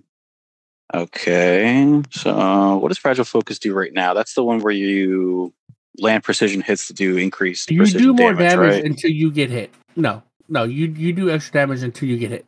Once you get hit, the buff goes away. That's right, okay.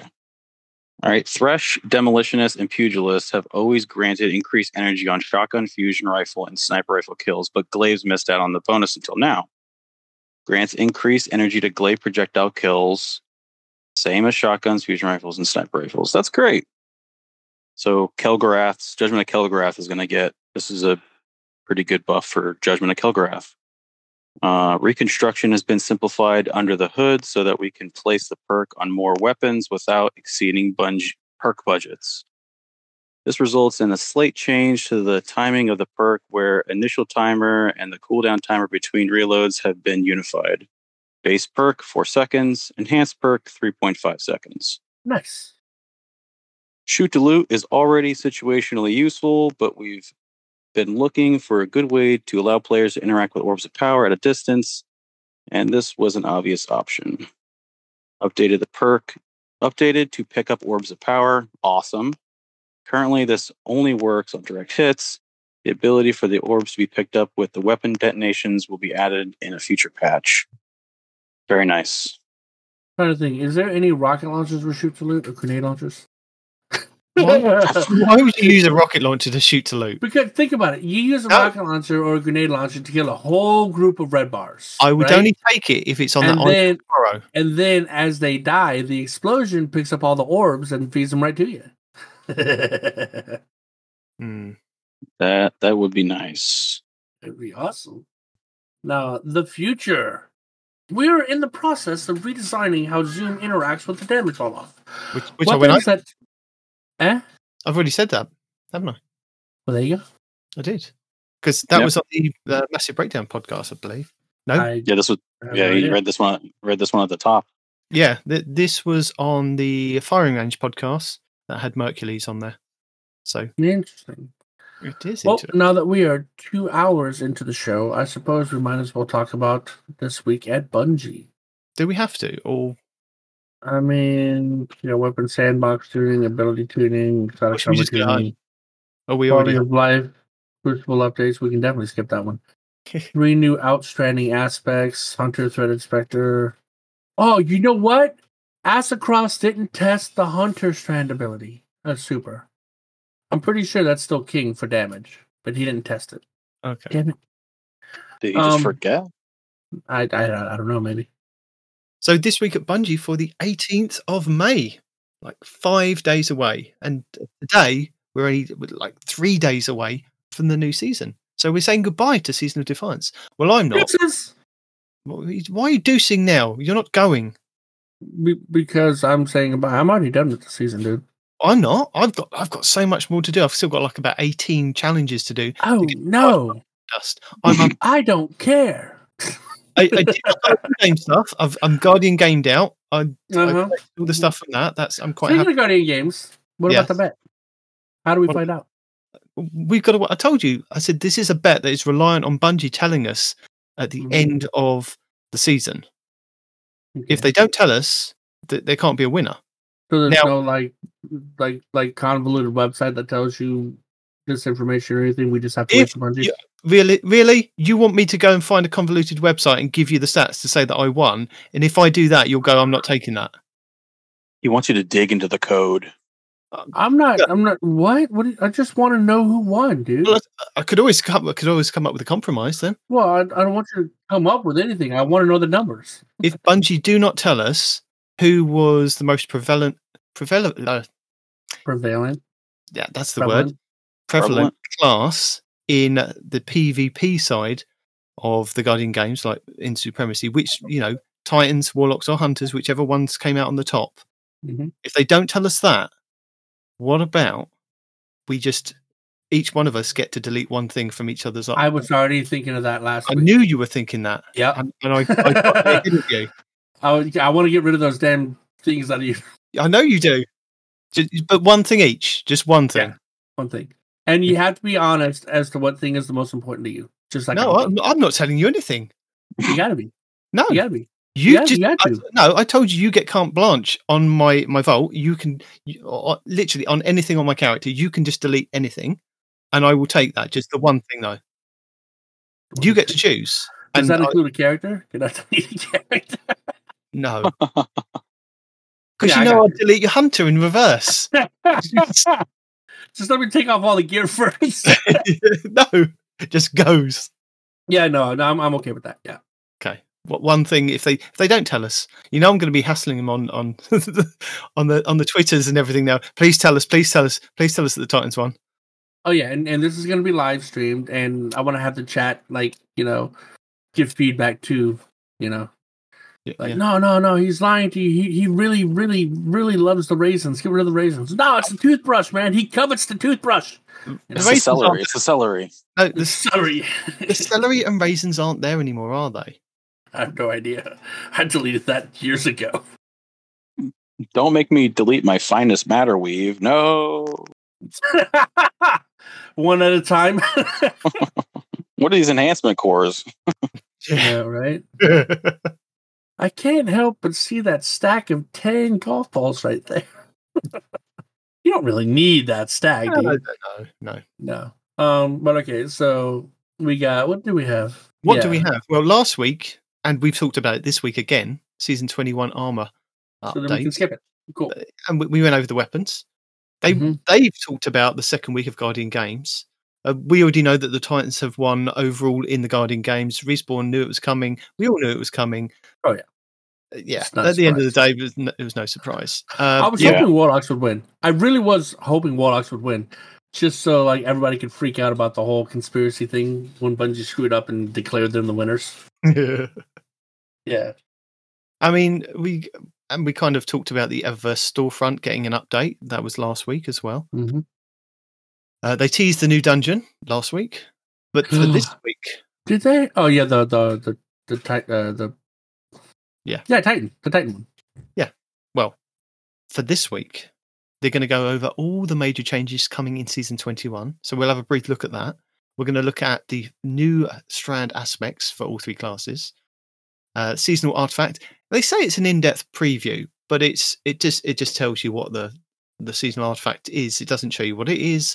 Mm-hmm. Yeah. There's a note from the engineering team. There's an update to the standings of the Guardian Games and the Guardian Games Cup, introducing Asian at Bungie and the new Twitch bounty emblem. So the economy, don't forget, next season, Rahul's exotic engram focusing goes live, so you can decrypt or focus exotic engrams with Tier 1 and Tier 2 options. As we discussed, you do need to own the expansion and previously have acquired said exotic to then re-roll it to get the rolls that you want on it. So there are a few caveats to... But I thought they said if you don't have it, you can craft it, but it just costs way more materials to craft it initially for that first roll. No? No, I think you actually have to own or have it head drop, because otherwise that would negate you going and doing a lost sector to go and get... Yeah. That was the idea. No, that's not the idea. No. The idea is to get a role that is suitable for the build that you want to put together. Well, no, I'm saying that's the idea, because not everybody can do those lost sectors. You know what I'm saying? But having an alternative way for somebody to get a new piece of armor would have been a smart idea, I think. Other places now. Exactly, yeah. I was going to say, they added more... What's that one activity on Neomuna where you can get exotics that you haven't had previously acquired? Okay. Terminal overload or something. Yeah. And they also incursion one of those. They're taking away some of the pinnacle rewards for next season because they know that more people will be closer to the pinnacle power, so it will be an exotic drop instead, basically. And if the exotic drops work the same way that they do now, that if you're missing an exotic and you go to Rahul and it's just standard decrypt it without having to pay out for it, it should give you an exotic that you don't currently have on a knockout system. Once you've got the exotics that you want, you can then use the exotic engrams that you get dropped, saved, and then use those to decrypt into a better role of said exotic, if that's the way you want to kind of do it. This hurts me, the changes to the pinnacles. This hurts me because I really only focus on playing just Crucible. So yeah. I don't do pinnacles. So I'm currently at like 18, 21. Like I can't even go into a lost sector and do it comfortably right now. So this I really needed to do my pinnacles. But I just didn't do it. What's your power level without your artifact? I think 1807. That's not too far off for then, because you've got then another 3 months to then get to 1810, and then your artifact on top of that. So next season you'll have more of a chance to kind of do that. But yeah, I hope so. I do get you, because there are a lot of players like that. And I think I was saying to Noble this week, and I was saying to Blue Screen, that I've struggled this season because we've had a new expansion and a season.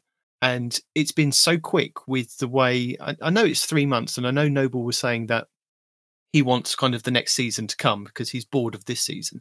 But there's been so much stuff for me to do challenge-wise, because I like to make sure that I get all the challenges done. I like to get all the triumphs that I can possibly get done. There's more stuff that I would like to get done, but I've kind of taken like the foot off the gas, basically, with how much I can kind of get done. I mean, I know this weekend is crunch time for... trying to get the challenges done, and I probably won't get my large pile of bright dust, and this would be the first time that I don't. Just give up. Just give up. Yeah.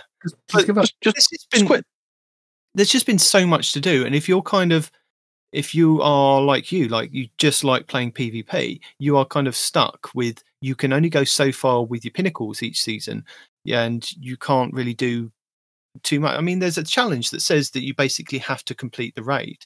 I've done one of the nodes on there to say that I've done a bit of... Bro, you need to do a raid? I got you, bro.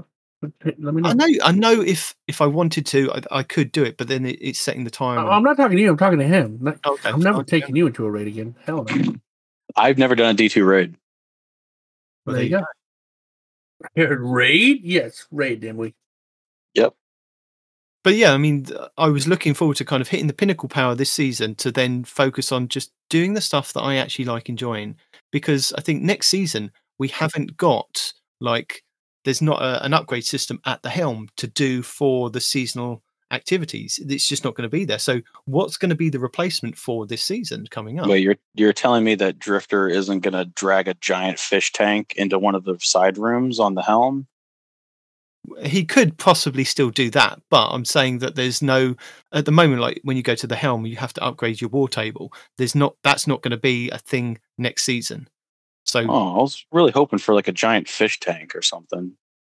There could be other stuff to do, but it's just, there's definitely going to be challenges of making sure that you get the story done each week, which I know now that I've got like time to go and do that each week rather than trying to rush to get to pinnacle power or get through the Lightfall campaign on all three characters. That was another kind of sticking point. So it was like, I haven't been able to enjoy the game for what I like to enjoy the game. I mean, for the Iron Banners, I kind of put that aside of like, I'm going to play Iron Banner. I really like my Iron Banner. I'm going to play each week as much as I can. So I neglected like story and progressing through like the campaign and stuff, so that I was kind of done that. But yeah, I kind of get where you're coming from, and I kind of get where Noble's coming from, that he wants the next new thing, but he doesn't want the same as the past couple of seasons where it's go to the pirate ship and shoot the lads, go to the Ascendant Realm and shoot the lads. He wants something different, and we might possibly get that next season or the season after, because we've kind of got... Bungie have had that feedback from us for the last year of saying we don't want to kind of just keep going around on the same treadmill of go to the helm, upgrade the helm node, then go and do something else and do the story for 6 weeks. And then it's like the seasonal stuff. Then it's kind of the activity that we then tie to like challenges. It's like they've got to reinvent the game or iterate on what we've kind of currently got in the game. Like we said a couple of weeks back, Respawn, Crimson Days was amazing. Supremacy has shown that bringing a game mode back for a specific event has possibly re-incentivized PvP players to play and non-PvP players to play a game mode that isn't normally there. I think that's the same with Iron Banner. Because it's not normally there, it's a game mode where you can go in and play it for that week and it's enjoyable. I'm not sure how Supremacy is kind of stacked up against that for 3 weeks. I've still enjoyed it every week that it's been there. Now, knowing that it's now going, It's a bit sad, but I'd like to see more kind of things like Crimson Days, Supremacy, even Trial Racing League. If they could bring it in, yeah.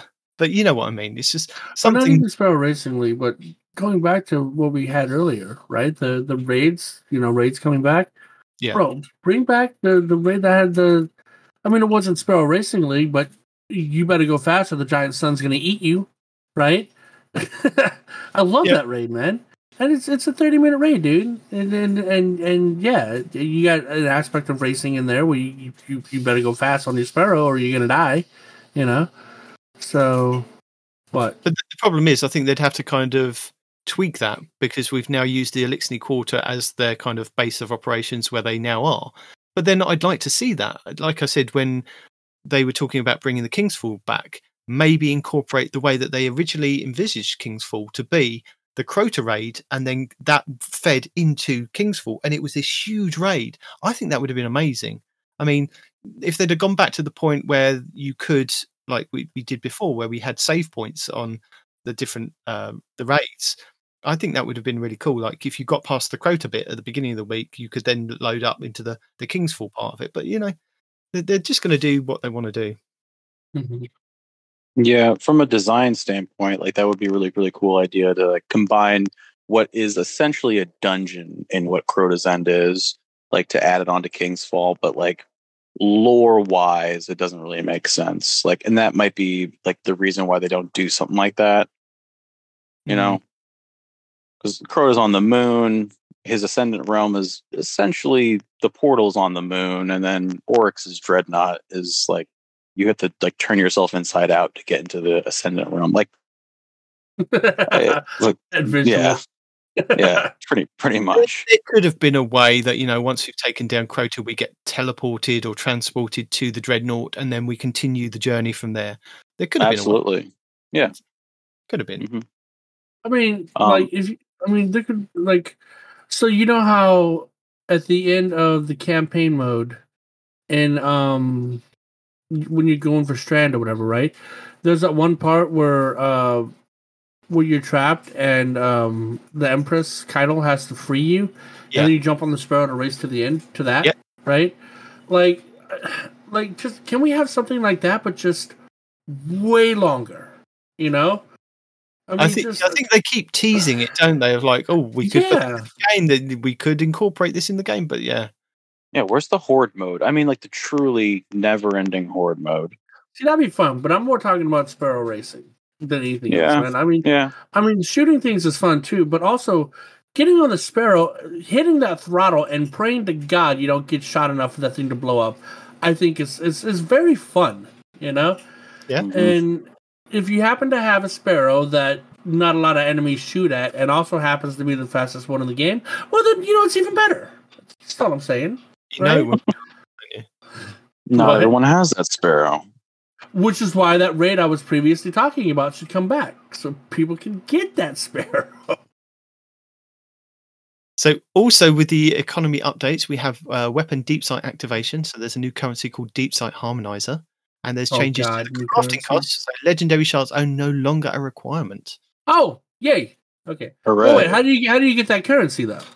You probably have to dismantle weapons, right? The Deep Sight Harmonizer is the ones that you can only get from the reward track. So I believe you get 3 on the non-paid and 3 on the paid track. So you get 5 total. So you get 6, I think. 6. So you better get that one weapon you want to customize. Well, I think it's 2 per. You use 2 harmonizers per non-raid weapon, and then if it's a raid weapon, it's 5 harmonizers. Yeah, there was. I think it was. Yeah, it was 2. Wasn't it 2 harmonizers and raid tokens to get that weapon? But yeah, it's and there were also requirements for like you couldn't purchase it from the raid chests. You couldn't. It had to be a drop in the raid that wasn't a red border for you to then apply that to become a red border to then unapply it so that you then generate the pattern for it. There's a lot of constraints and caveats to it.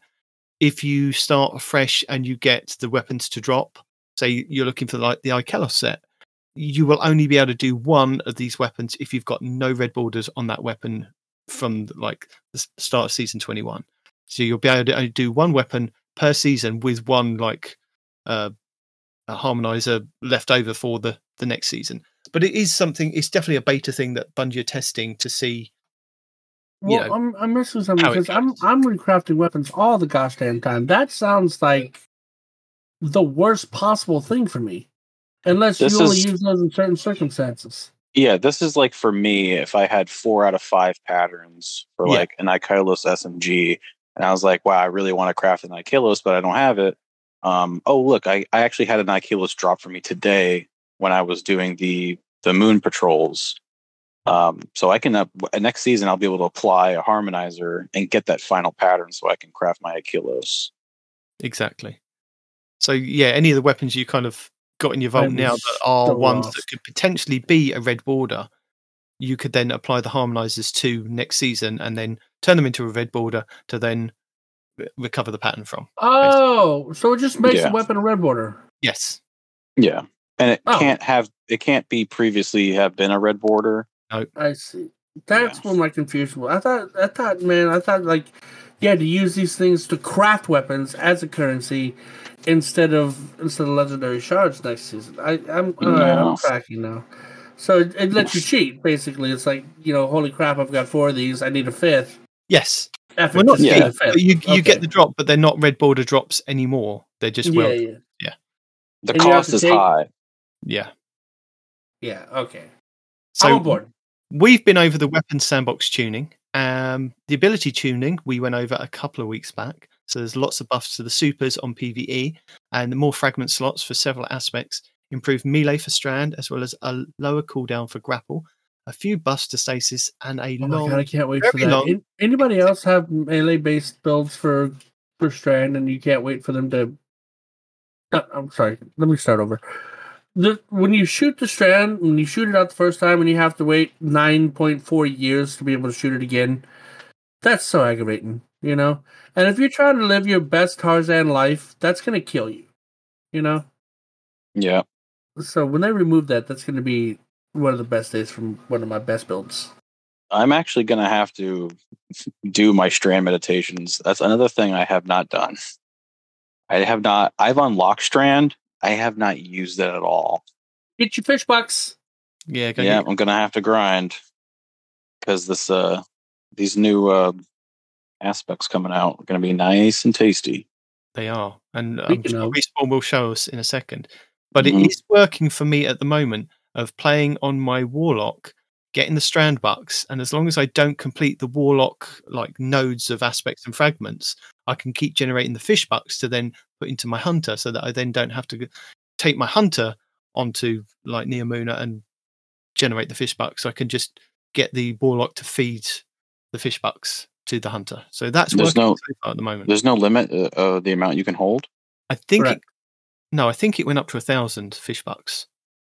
Oh, maybe it was something at the time, and I was trying to remember this week, but rather than getting to the cap, I was just taking them and spending them so that I didn't have to worry about it.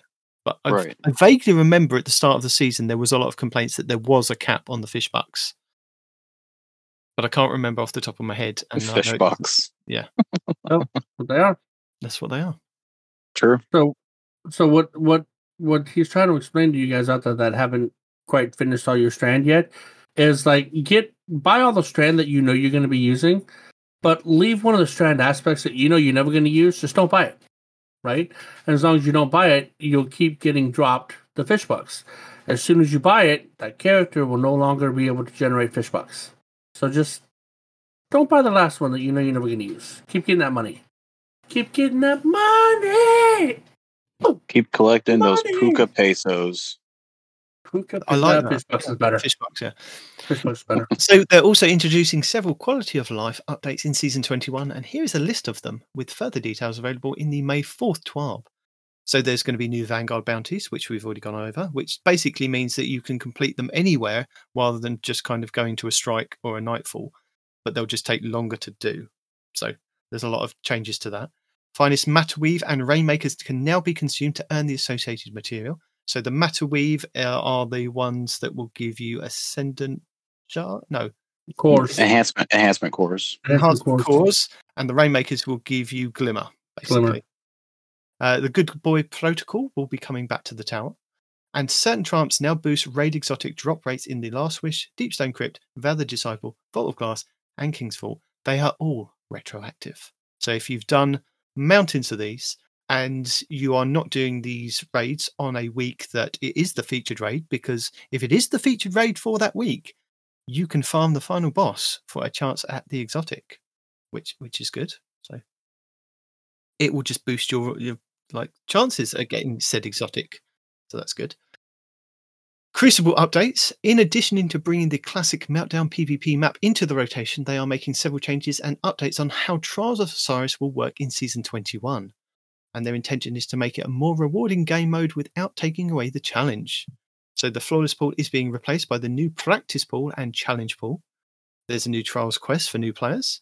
Some Trials passages have been adjusted to provide a better experience, which basically means there are like... Your Trials passage that you can go down and pick up from St. 14 at the weekends. There is the Mercy one now gives you like two Mercies. Mm-hmm. As long as you don't go Flawless. When you go Flawless and then you pick up the Mercy card again, it'll only give you the one Mercy. But before that, you can just pick up the one that can give you two Mercies, which is quite nice. Elimination is out and Dominion is in. And that will be the core mode for Trials until further notice, until people complain excessively. I played last weekend Trials of Osiris because I needed to do my challenge of like win 20 rounds. And initially I went in there with my Titan build of, you know, I'm just going to do what I want to kind of do. And I found out very quickly I needed to be like a bubble Titan with a Wither Horde.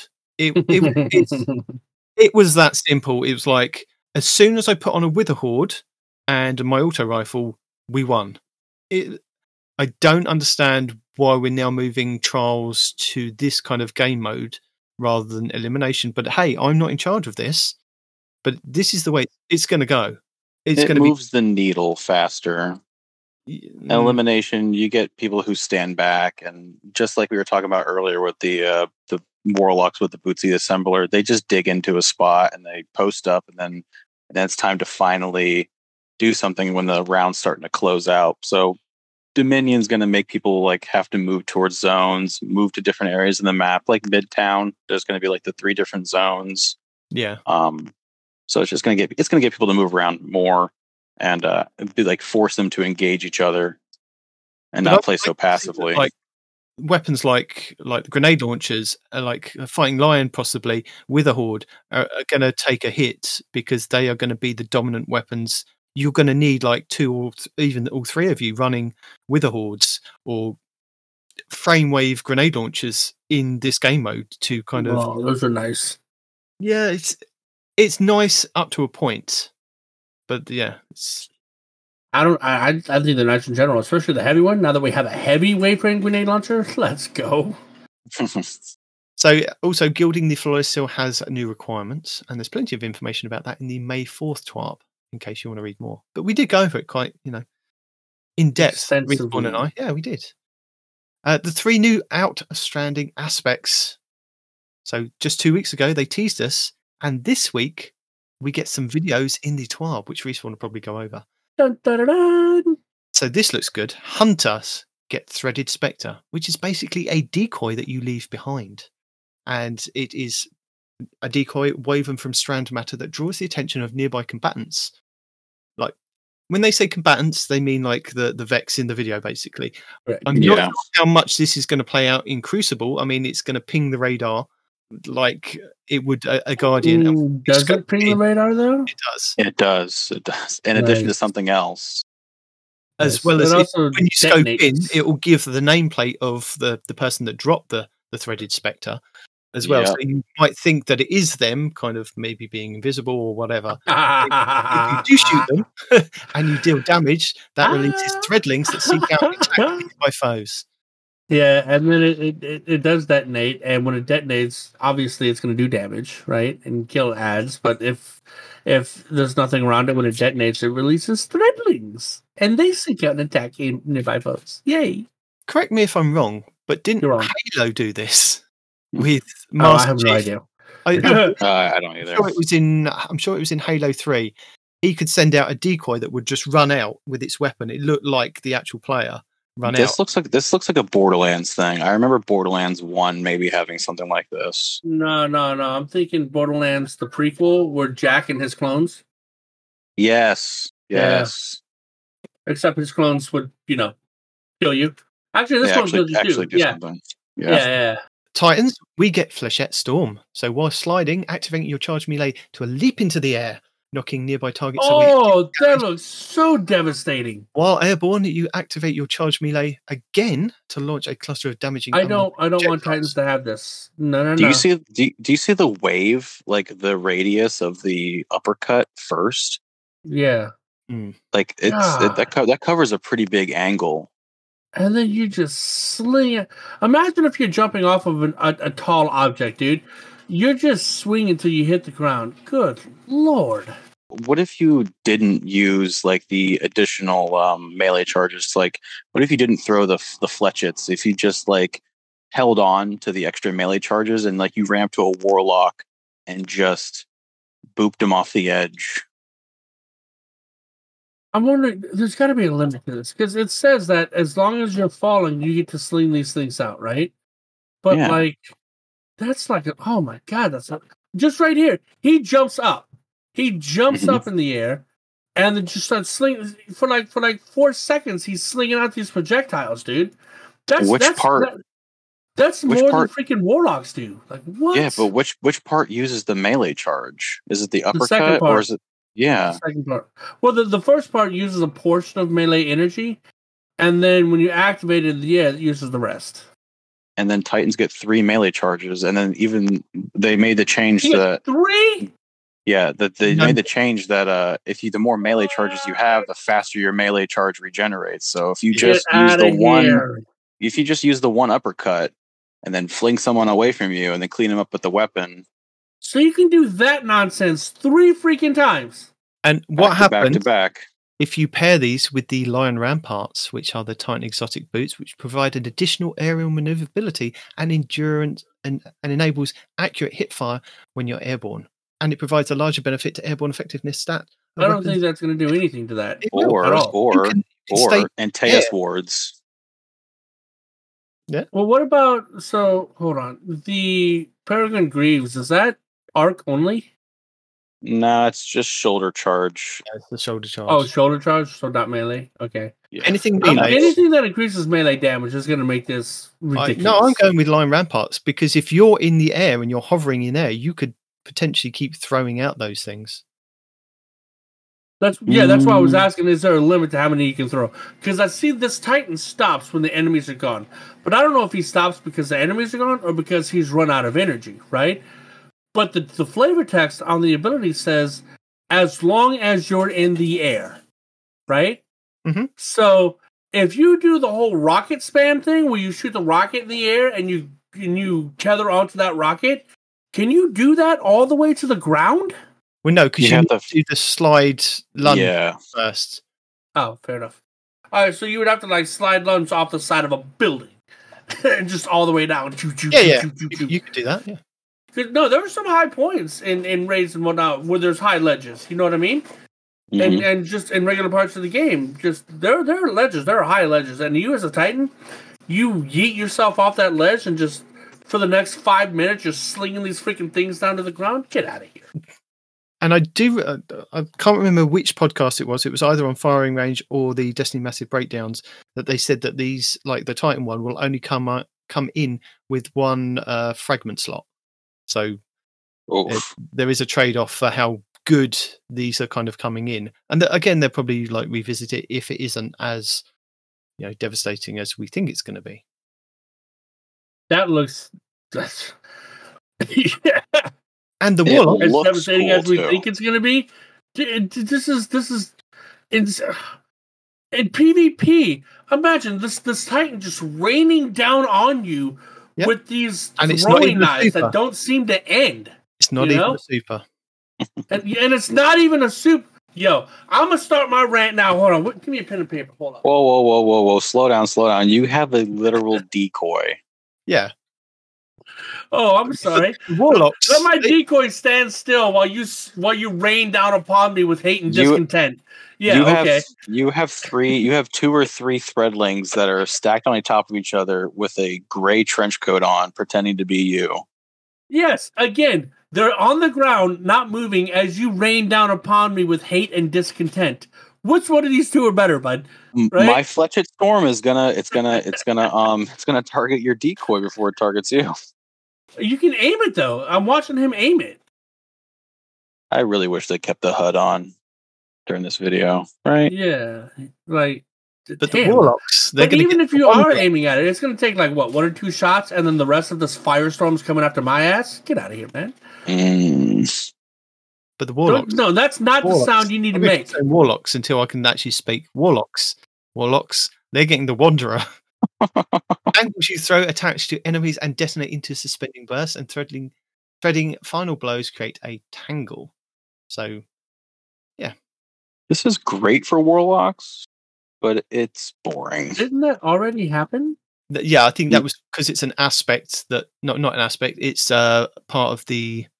Artifact mod, that's it. Yeah. I'm confused because as a hunter, I can pick mine up and I can throw it and it detonates. That's because you're a hunter. The Warlocks don't get this intrinsically until now. Oh, really? Mm-hmm. But speaking of the artifact, the refundable artifact is almost here. Are you ready to wield your new NPA repulsor regulator? Huh? The hell did you say? The NPA. The artifact. Yeah. Yes. Before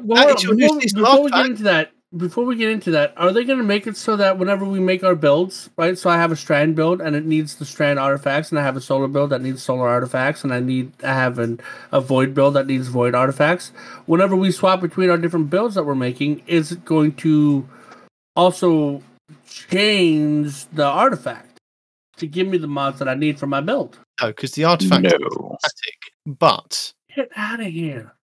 You have to manually do it at the moment, and next season we should be able to refund one from whichever column and change it around. So rather than having to do the whole thing and then go back through and try and remember what you clicked and what you hadn't clicked from the last one and what you're trying to do now, it's just like one for one, which is a lot better. So for column 1 we have anti-barrier auto rifle, nice. Unstoppable hand cannon. Damn it. Overload scout rifle, overload nice. Trace rifle, nice, and unstoppable glaives. Nice. Okay. Awesome.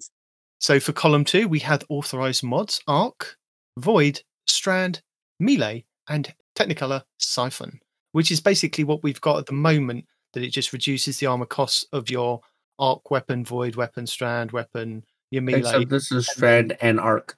Yes, so like we've got this season at the moment. I know, it didn't reduce. Technicolor Siphon grants access to helmet armor mods that combine the effects of Strand and Arc. It doesn't reduce the cost. It does reduce the energy costs. And the Technicolor one is the one where it combines it. So at the moment, if you just put on the authorized mods, it's 1 energy instead of 3.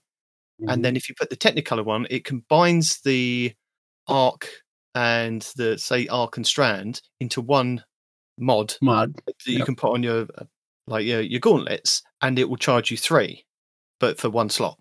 Mm. That's a good trade-off, I guess. Yeah. So rather than kind of putting 1, 2, 3, and taking up 3 slots, you can just buy 1, and it will charge you the cost of 3. And column 3, improved unraveling increases the amount of damage dealt by unraveling targets. Deeper Origins greatly improves the benefit provided by unsalted unsated hunger, nanotech tracer rounds, harmonic resonance, and noble deeds. Unsated hunger is a new trait. We don't have that, at least not that I'm aware of. Yeah, it must be on the seasonal, like the ritual, not the ritual, weapon. But the you know what I'm trying to say. I got you. Into the breach. Defeating a void debuff target creates a void breach while your void subclass is equipped. What is the void breach? Is that like the well? Yeah, it's like the fire spray, the ionic trace. It's like the equivalent to like stasis crystal, stuff like that. Gotcha. Cool. That'll be handy, especially with that new sword. Not the new sword, but the new sword changes. Electric armor. Stay amplified longer while your arc subclass is equipped. Yo, I think I'm doing... Remember, guys, the arc punchy, super punch build of Doom that I made for y'all, that I showed y'all how to build? That's going to be unbelievably useful this season. Yeah, you should have your amplified up 100% of the time with this, right? Oh my god, I hope so. I'm going to be a deadly stripper pole throwing hunter this season, I'm telling you. What else do we have here? Thunderous Retort grants bonus arc super damage if cast while critically wounded or while amplified. Oh my god, seriously? While amplified? Come on, dude. Lasts until the end of the super activation. Oh my god, yeah, dude, get amplified, throw to the stripper pole, game over. Right now, the stripper pole is doing like 600k. Flat out, right? So, freaking go amplify and then chuck that bad boy.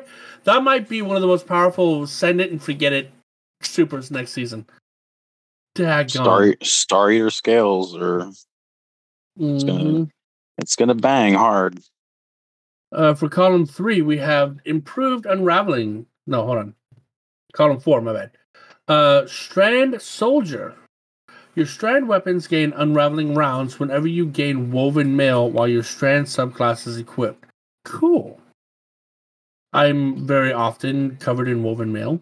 Overcharged Armory. Weapons with unsated hunger, nanotech traits rounds, harmonic resonance, and noble deed traits are always overcharged weapons for you when that modifier is active. Nice. Protective Breach. Picking up a Void Breach gives you an overshield or refreshes your existing overshield.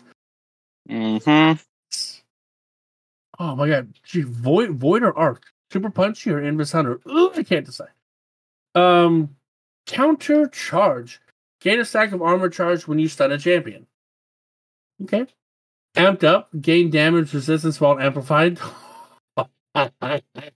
Hunters already have a perk that gives us increased resistance, right? If we get increased resistance on top of increased resistance while we're punching things to death, let's go. Liar's Handshake is going to be so broken. Oh my god. Yeah, 100%. Column 5, Conductive Cosmic Needle. That's a hell of a name. Targets affected by strand debuffs take increased damage from arc and void abilities. So you got the one guy that strings everybody up, and the arc and void does more damage. That's kind of awesome. Nice. Shock and Awe. Arc final blows while you are amplified. There's that word again. Summon a burst of lightning that damages and jolts targets. Thunderlord at home. Bro, I am a Thunderlord. I will be a walking, punching Thunderlord. Let's go. What? It gets better. Supernova. Picking up a Void Breach causes your next source of void damage to create a large weakening pulse. That's dope. Squad Goals. Performing a finisher while your amplified grants amplified to nearby allies when your arc subclass is equipped. Performing a finisher while you have woven mail grants woven mail to allies. And performing a finisher while you have devour grants devour? Like, what? Nice. And lightning strikes twice. After throwing an arc grenade, gain increased grenade recharge for a short time. Arc final blows extend the duration of this benefit. So you chuck an aid, start punching, and that grenade just keeps going? Yeah. Yo, what? Arc final blow, so you don't even need to punch anything. You could just shoot people with arc, and it keeps going. True. And if you've got armamentarium on, and you get 2 grenades, you could throw one, shoot somebody, throw another one, shoot somebody, throw another one, shoot somebody. Just do those grenades feed into each other? Because they're arc? Of course they will. Oh my god. Of course. That's... Oh my god! Okay. Well, we are nerfing the Titan. The smile on my face if I had the webcam on right now, I'm just oh my god! And the the arc grenade final blows. Yeah. They extend the duration. That's crazy. That is nuts. Freaking honestly, with pulse grenades on like a low tier boss, that's gonna be pretty nasty because then you just go fight ads. And well, not even that. Pulse grenades are good too, but pulse grenades got nerfed. What's the lightning bolt grenade? Storm grenades? I think so. Those are cool. Yeah, storm grenades. And the one that's like my Hunter Void Spike, it just has like lightning hitting it periodically. Mm-hmm. Yeah. So when we were talking about no backup plans earlier, the loop of gameplay with refreshing your overshield and getting shotgun kills and it increasing the damage of your shotgun. So what I'm going to do is I'm going to throw on no backup plans, grab my bone chiller, which is a pinpoint slug. I'm going to be able to do long range body shots, even longer range headshots. I'm going to throw my sentinel shield, not my sentinel shield, but my shield throw, which is going to make them volatile and weakened. And I'm going to be able to make void breaches, orbs of light, and proc these weakening explosions and even more overshields. It's going to be 100% void overshield uptime with spreading a lot of volatile and weakening to your opponents. Yep, it's going to be really, really, really nasty. Balanced. Nope. It's completely balanced. Trials is going to be interesting. That's a word. Yeah, it's going to go hard with sixes too.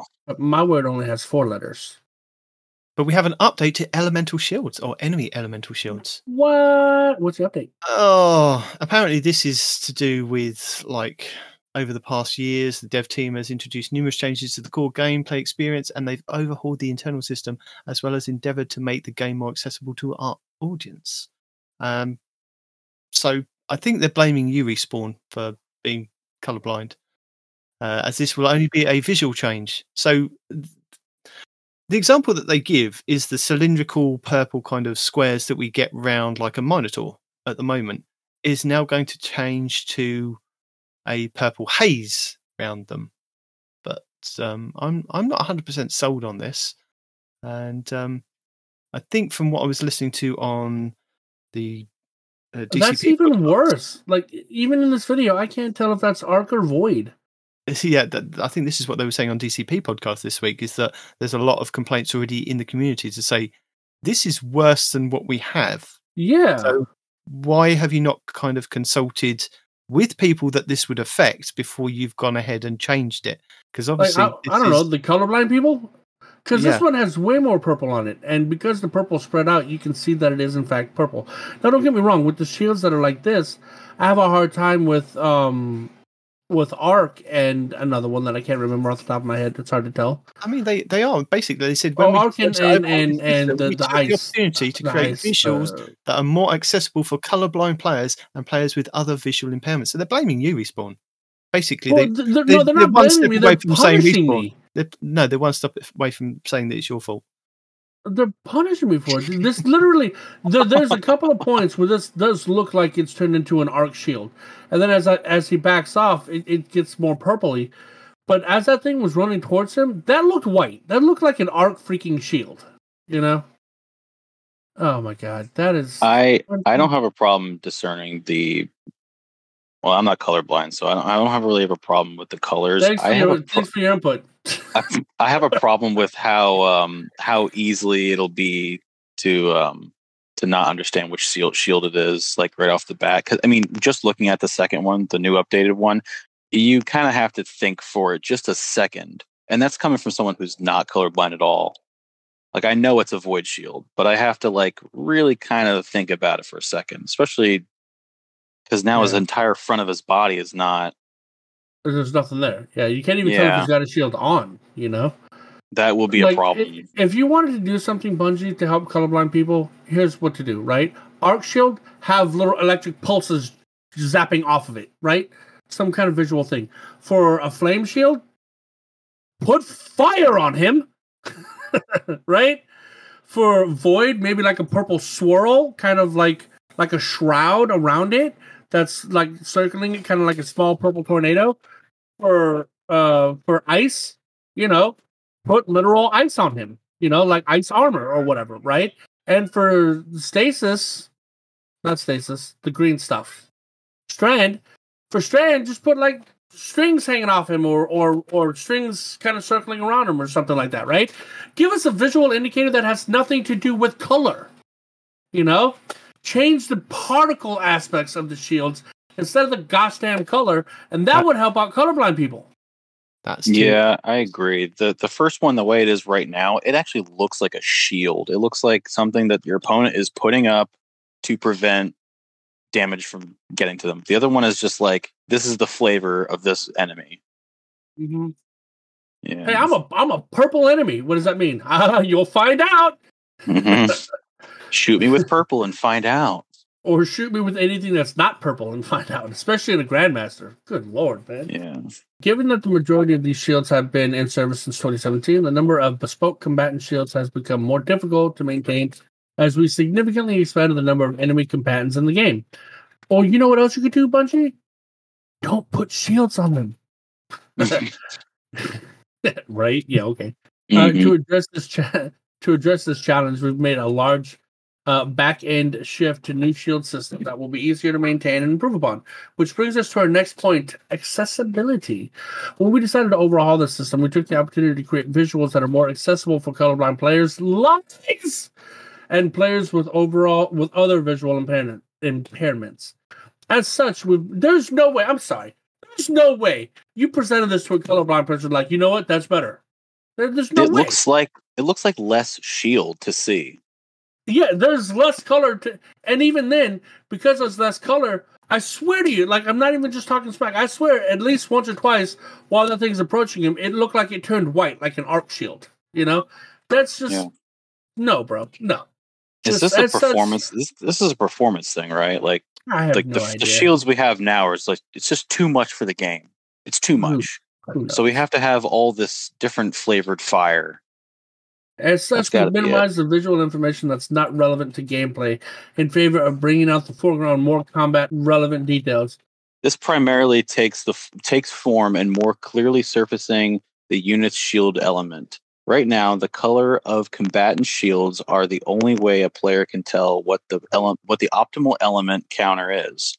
In the new system launching with Season of the Deep, we've included more visual artifacts with each shield type that indicates to players which elemental weapon type are best to use. As a final detail, we'd like to note that immunity shields, white shields, and shields for specific boss encounters will not be receiving this update.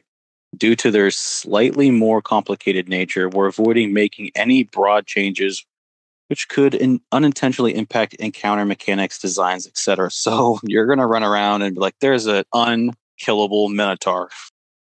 Let me draw your attention, Mike, here. We've included more visual artifacts with each shield type. One more time. More visual artifacts with each shield type. That looks significantly less to me. I don't know about you guys. I could just be upset. But it looks like a lot less, you know, artifacts. It's taller. So if your Minotaur was hiding behind a crate, I guess you can see him. I wonder if you can pop the shield since it's taller. Ooh, does it affect the hitbox? Interesting. I hope. That'd be nice. Stabilizing. And now a note from the engineering team. As part of the work to prepare for Lightfall, we embarked on a large technical upgrade to improve our Destiny 2 services and hardware. This work included updating our services to use new technologies as well as preparing for hardware upgrades. In the long run, this investment in the back end of Destiny 2 should lead to a more stable and reliable experience for all players, and a faster recovery in instances where service downtime does in fact occur.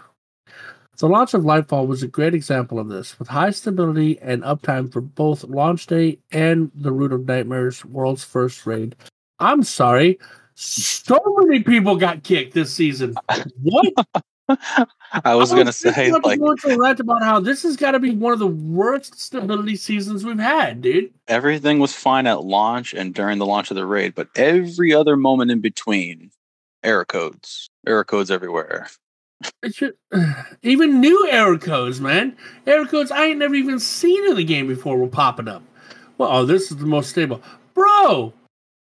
Bro, like, who is your PR rep? Is it, what's her name? Something Jean-Pierre? Karen Jean... What the hell is her name? Whatever. Our current White House press secretary that can't tell the truth from a lie, is she doing this for you, Bungie? Because this... somebody ain't right, bro. Kareem Jean-Pierre, thank you. Yeah, somebody just... No. They either don't know what's going on, they've never played this game, or they're just straight up lying. This is... An AI wrote this. It had to. Jesus. However, as millions of players have interacted with these services, we have discovered some issues that we're working on addressing. Yeah, like crashing? A prime example of this is our background service update system. Typically, several days before one of our Tuesday updates, we will stage the update on our servers. This upgrades our backend services to the new version and means that during the Tuesday patch, we only take a brief amount of downtime before letting players back into the game. However, this season, there's been the time. Remember when the update wasn't done until like Wednesday? Oh yeah, yeah. Okay, but no, this is the best ability they've had so far. Anyway, Season of the Seraph is pretty stable, but this season has just been it's been something else, really. However, with our new libraries and code, we've discovered cases where the background update has put our services into a bad state, forcing us to bring Destiny 2 offline for extended maintenance.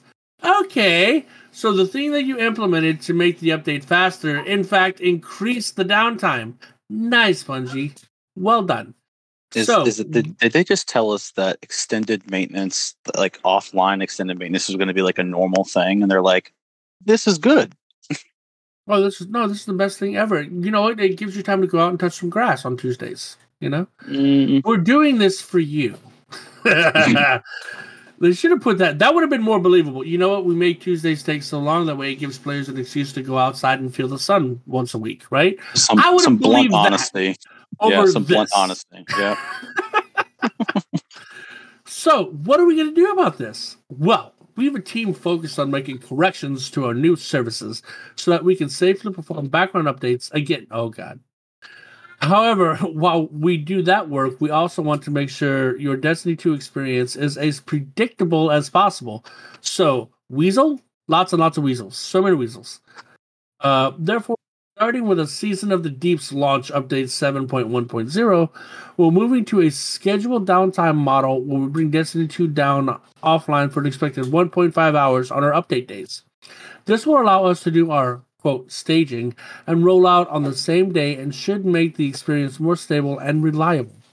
In the meantime, we will continue to monitor performance, upgrade hardware, increase service reliability, and work to give you a great experience each time you play the game. Bungie, let me tell you something.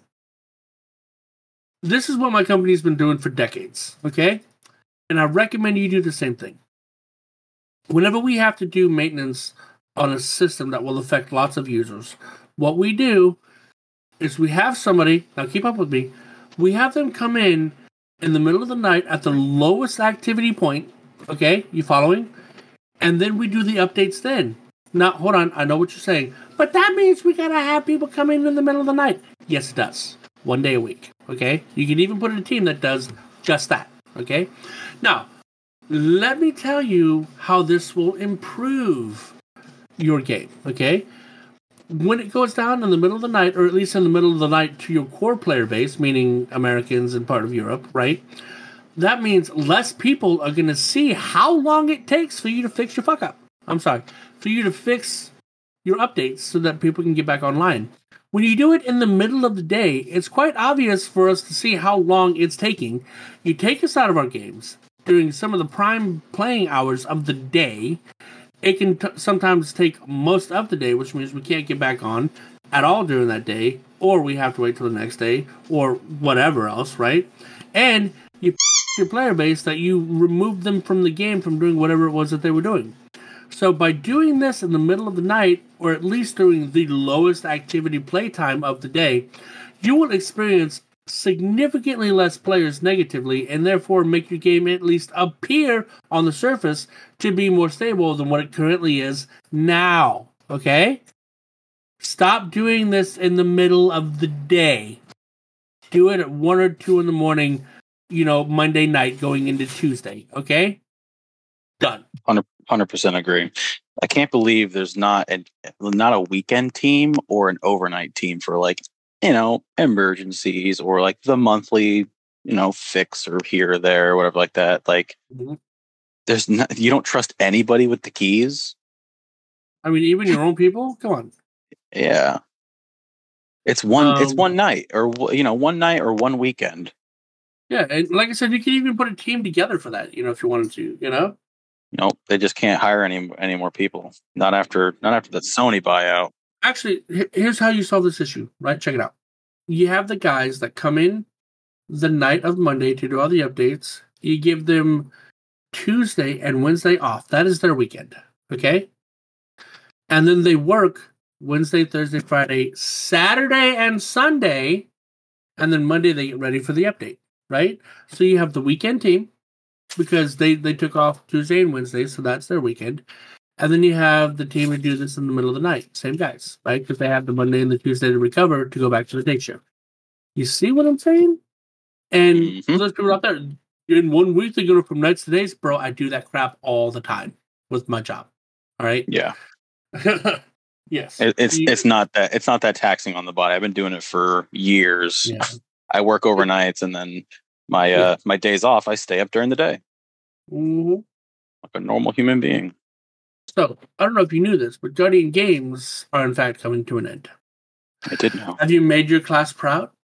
Because Titans certainly are, as they hold a big lead in the final stretch. No matter the class, watching you all take part in this friendly competition, okay, is always tremendously fun. Keep banking medallions till the end to earn more rewards. Huzzah. Well, hold on. Hunters actually came in second? I honestly... way better than I thought we'd do. Yeah, I thought they were in third last time I checked. Right? I was like, I can't see anything Hunters are interested in. Ooh, another scout rifle. Huzzah. Right? I wish those flags in the tower were a little more accurate. Yeah. Yeah, because it seems like Warlocks are winning every single day, but like here, third place. It's so weird. Mm-hmm. So, first place Titans, second place, as I just mentioned, Hunters, and by process of elimination, Warlocks have claimed the third place prize. And how is the Guardian Games Cup going? Several teams are still getting their points in, and we have raised over $125,000 for the Bungie Foundation. Thank you, everyone. Top four teams, money raised for the Bungie Foundation. We have, in first place, Developers. I'm not kidding. That's the actual name. And they brought in a whopping $44,000. Now, keep that in mind as the team right behind them only brought in $7,000. So first place blew them out of the water. Good Lord. All right. And second place is Lost City Guardians. I mean, from 43-7, I can't even take you seriously. What? Yeah, that's like a raid completion numbers between like Scourge of the Past and Last Wish. Right? Third place, Metagalactic Boomers. I love the name. And fourth place, Clan Archive. Sounds like a stock name. I guarantee that's a bunch of Warlocks. Yeah, I was going to be that's a bunch of Warlocks right there. Yeah. Top four teams for points scored. Okay. You got first place, which is the team by the name of Popcorn. Very simple. I like it. With 71,000 points, right? Now, as before, we had a, I don't know, let's see, 7 goes into 44 how many times? Like freaking 6, right? Thereabouts. Sounds, yeah. Sure. So, whereas you had a multiple of nearly 6 differentiating first and second, now you only have about 2/3. So, 71,000 points for first place. Second place says Ursidei. You're the first person to pronounce it as closely as it's supposed to be pronounced so far. Yeah. How's it pronounced? I think it's Ursadi. Ah, Ursidei, which is like Romanian for bear, right? So that's Urs, the way that I know it. And then Idei is like Latin for something that I can't remember. So, yeah, I just threw that together. But that's 47,000 points. Not bad. Coming in behind them, Traveler's Chosen, the team, not the gun, at 27,000 points. And just, literally just behind them by 100 points differentiating them, you have fourth place, which is called Prayer, at 26.6 thousand points. So, literally 123 points separated third and fourth place. Very shout out to Traveler's Chosen for gaining sentience, just like Telesto did. Now, you get a new emblem for gifting Twitch subs. I have no idea what this is. It looks like when you punched an old tube television. Dude, yes! Oh my god, it does! Or like when you kick an LCD TV? Yes! Yeah. Dude! Okay, best description ever. Emblems! Don't you love emblems? Because we have a new one for you.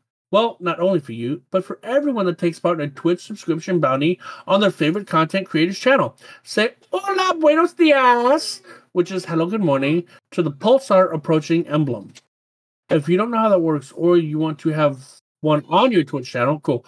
We got you covered. Just head to the Destiny 2 Twitch extension support article in here, and those who have completed the Twitch sub bounty can collect a new pulsar approaching emblem from Rahul and the tower starting May 28th at 9 a.m. PST.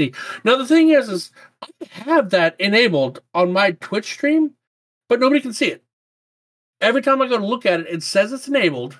It even tells me where the hell the damn thing shows up on my screen, but it's not there. So, yeah, I have it enabled for y'all. I just don't know what's going on. Sorry. Yeah, there might be some kind of delay. Yeah. First time gamer, long time streamer. No, the other way around. Player support report, in the words of one of our favorite podcast brethren, broken. I knew you were going to say that. We both know that Night Demon's going to blot that out. You want to know what's broken? Go check it out. Yeah. Known issues. There's a lot. I'm not reading them. I don't care. B2B2B, all characters, all dungeons, solo flawless.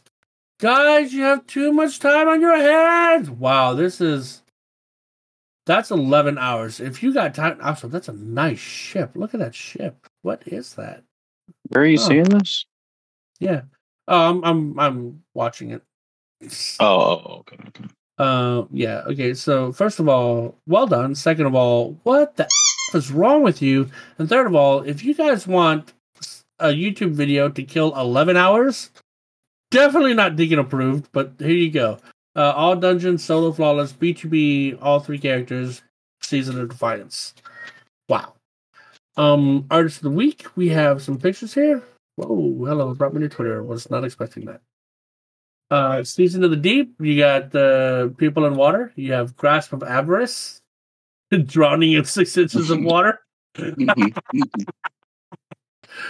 Oh, man. And what else we got going on? This is a nice Le Monarch picture. Oh, that is a beautiful picture, actually. Yeah. Well done. Who is that? PL Art? Well done. Drifter watching the Season of the Deep trailer and seeing another alien creature he can cook. Drifter absolutely does smoke. Oh, 100%. And look at the phone in his hand. That's definitely an Android right there. Mm-hmm. Less than a week before Season of the Deep, don't forget to finish those seasonal challenges you might have pending. Maybe even unlock one more ornament for your ritual weapon. Ornament is a secret thing that you can click on. And get one of those last Taraxipos rolls. That and getting my vault in order is what I'll be doing, though I might need some help for that last thing because I promised myself I'll be going to 450 items. I currently have every character full and a vault of 599. If I shared my vault, people would outrage. It is full of just garbage.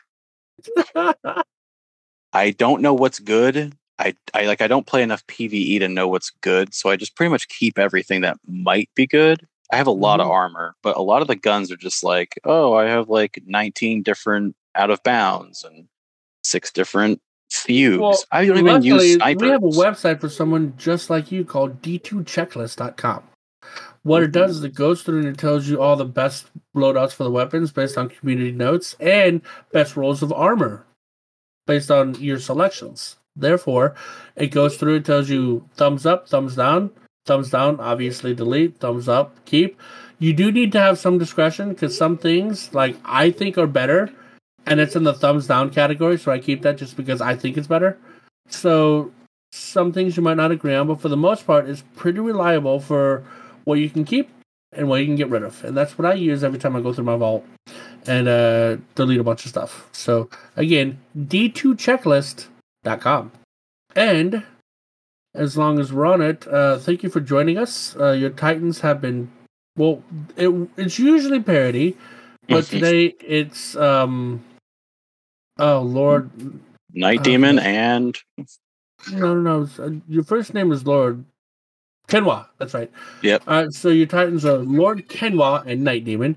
Your Hunter, as always, is B, with my sidekick in the background giving his feedback. And your Lord Scribe does not exist! You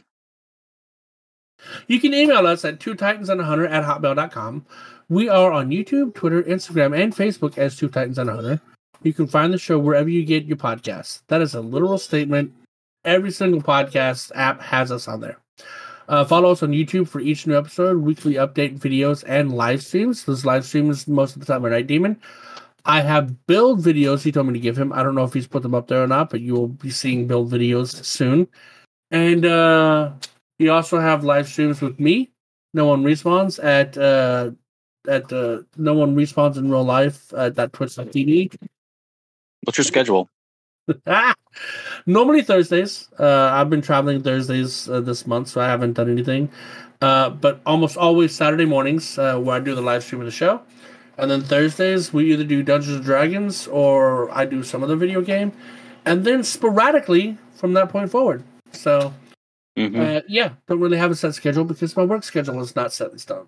So, there you go. Yeah. We also have twotitansandahunter.com. It's our website you can go to for various tips, tricks, and skills.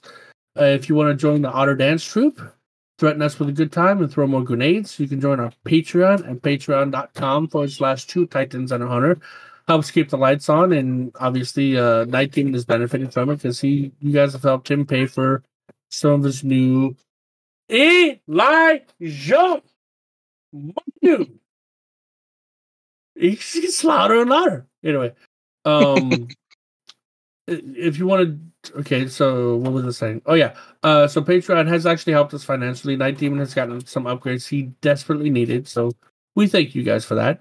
If you're looking for a more casual encounter, you can go to ko-fi.com or coffee.com. Sorry, it's ko-fi.com/Two Titans and a Hunter. That's just for nickel and dimes. You know, whatever you got on hand, just chuck our way. If you'd like the thrill of live action and spicy language, that's me. No One Responds in Real Life. That's twitch.tv/No One Responds in Real Life. And if you want to keep it family friendly like a proper British gentleman, head over to twitch.tv/Two Titans and a Hunter. That's mainly Night Demon and whatever guest he happens to have on while he's live streaming. Okay. Merch. Yep. I keep yelling at Night Demon. Please, everybody, flood his email full of merch requests because we have the store. We have the capability. We just need him to finish the designs and to process the vector images. That is on him. I have asked if he needs help. He said no. He's got it covered. Get on him. Yell at him. Punch, kick. You see him in the street, drag him out. Draw and quarter him. That might be a little extreme. Tar and feather should be fine. No. But yes. A more appropriate response would be to just DM him. I'd be super boring about it. Night Demon streams on twitch.tv/Two Titans and a Hunter, usually between 10 a.m. and 2 p.m. UTC, which is about 5 a.m. to 9 a.m. U.S. Eastern Time. And we have our patrons list. You can't threaten Zep Orbit with a good time. We have our Otter Dance Troupe consisting of the T-Rex King, dedicated Wham 64, the Scarlet KM, sounds seductive. Ooh. And BHS Nightcrawler, always my favorite freaking Marvel character. Let's go. You can throw more grenades like Carver 2782. He needs to practice.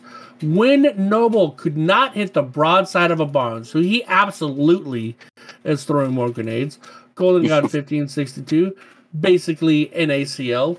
Zombie E Pops, E EPOPS. I don't know how to say it. Please send me the proper way to say it. Renard Collin and Mello Malley, who's one of our new grenade chuckers. And if you just are looking for some approval from Deacon, but who does that? You have PB Pipe. Oh, she does that apparently. Lord Master Chaos. Dimwee! The Drifters Driftwood and Hate Quest. Yo! I had not heard that name before, or at least didn't pay attention. That's the name right there. He's on a hate quest. Yo, no wonder he's seeking Deacon's approval. Let's get her done. And yeah, thanks for listening to the show. Thanks for watching the stream if you were here. And thanks for just being there for us all around. You know, we couldn't do this without any of y'all, despite what Night Demon thinks. So we greatly appreciate your feedback, your time, your patience, your efforts, and yeah. You got anything to say? This podcast is like what I've been noticing. This is like the stepping stone podcast for like all the other podcasts. Because I hear like in GDC, like everyone comes from Two Titans and a Hunter. You guys, you should stick around. That's all I gotta say. That's right.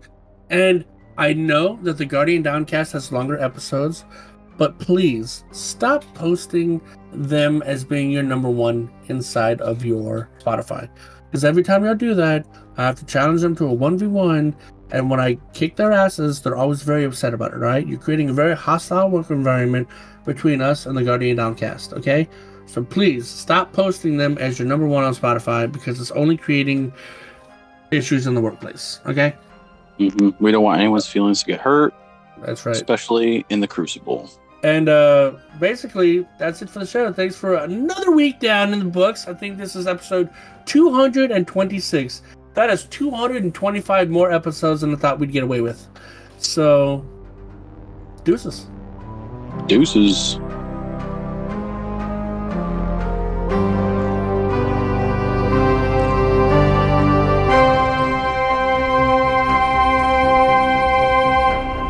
Two Titans and a Hunter, a Destiny 2 podcast.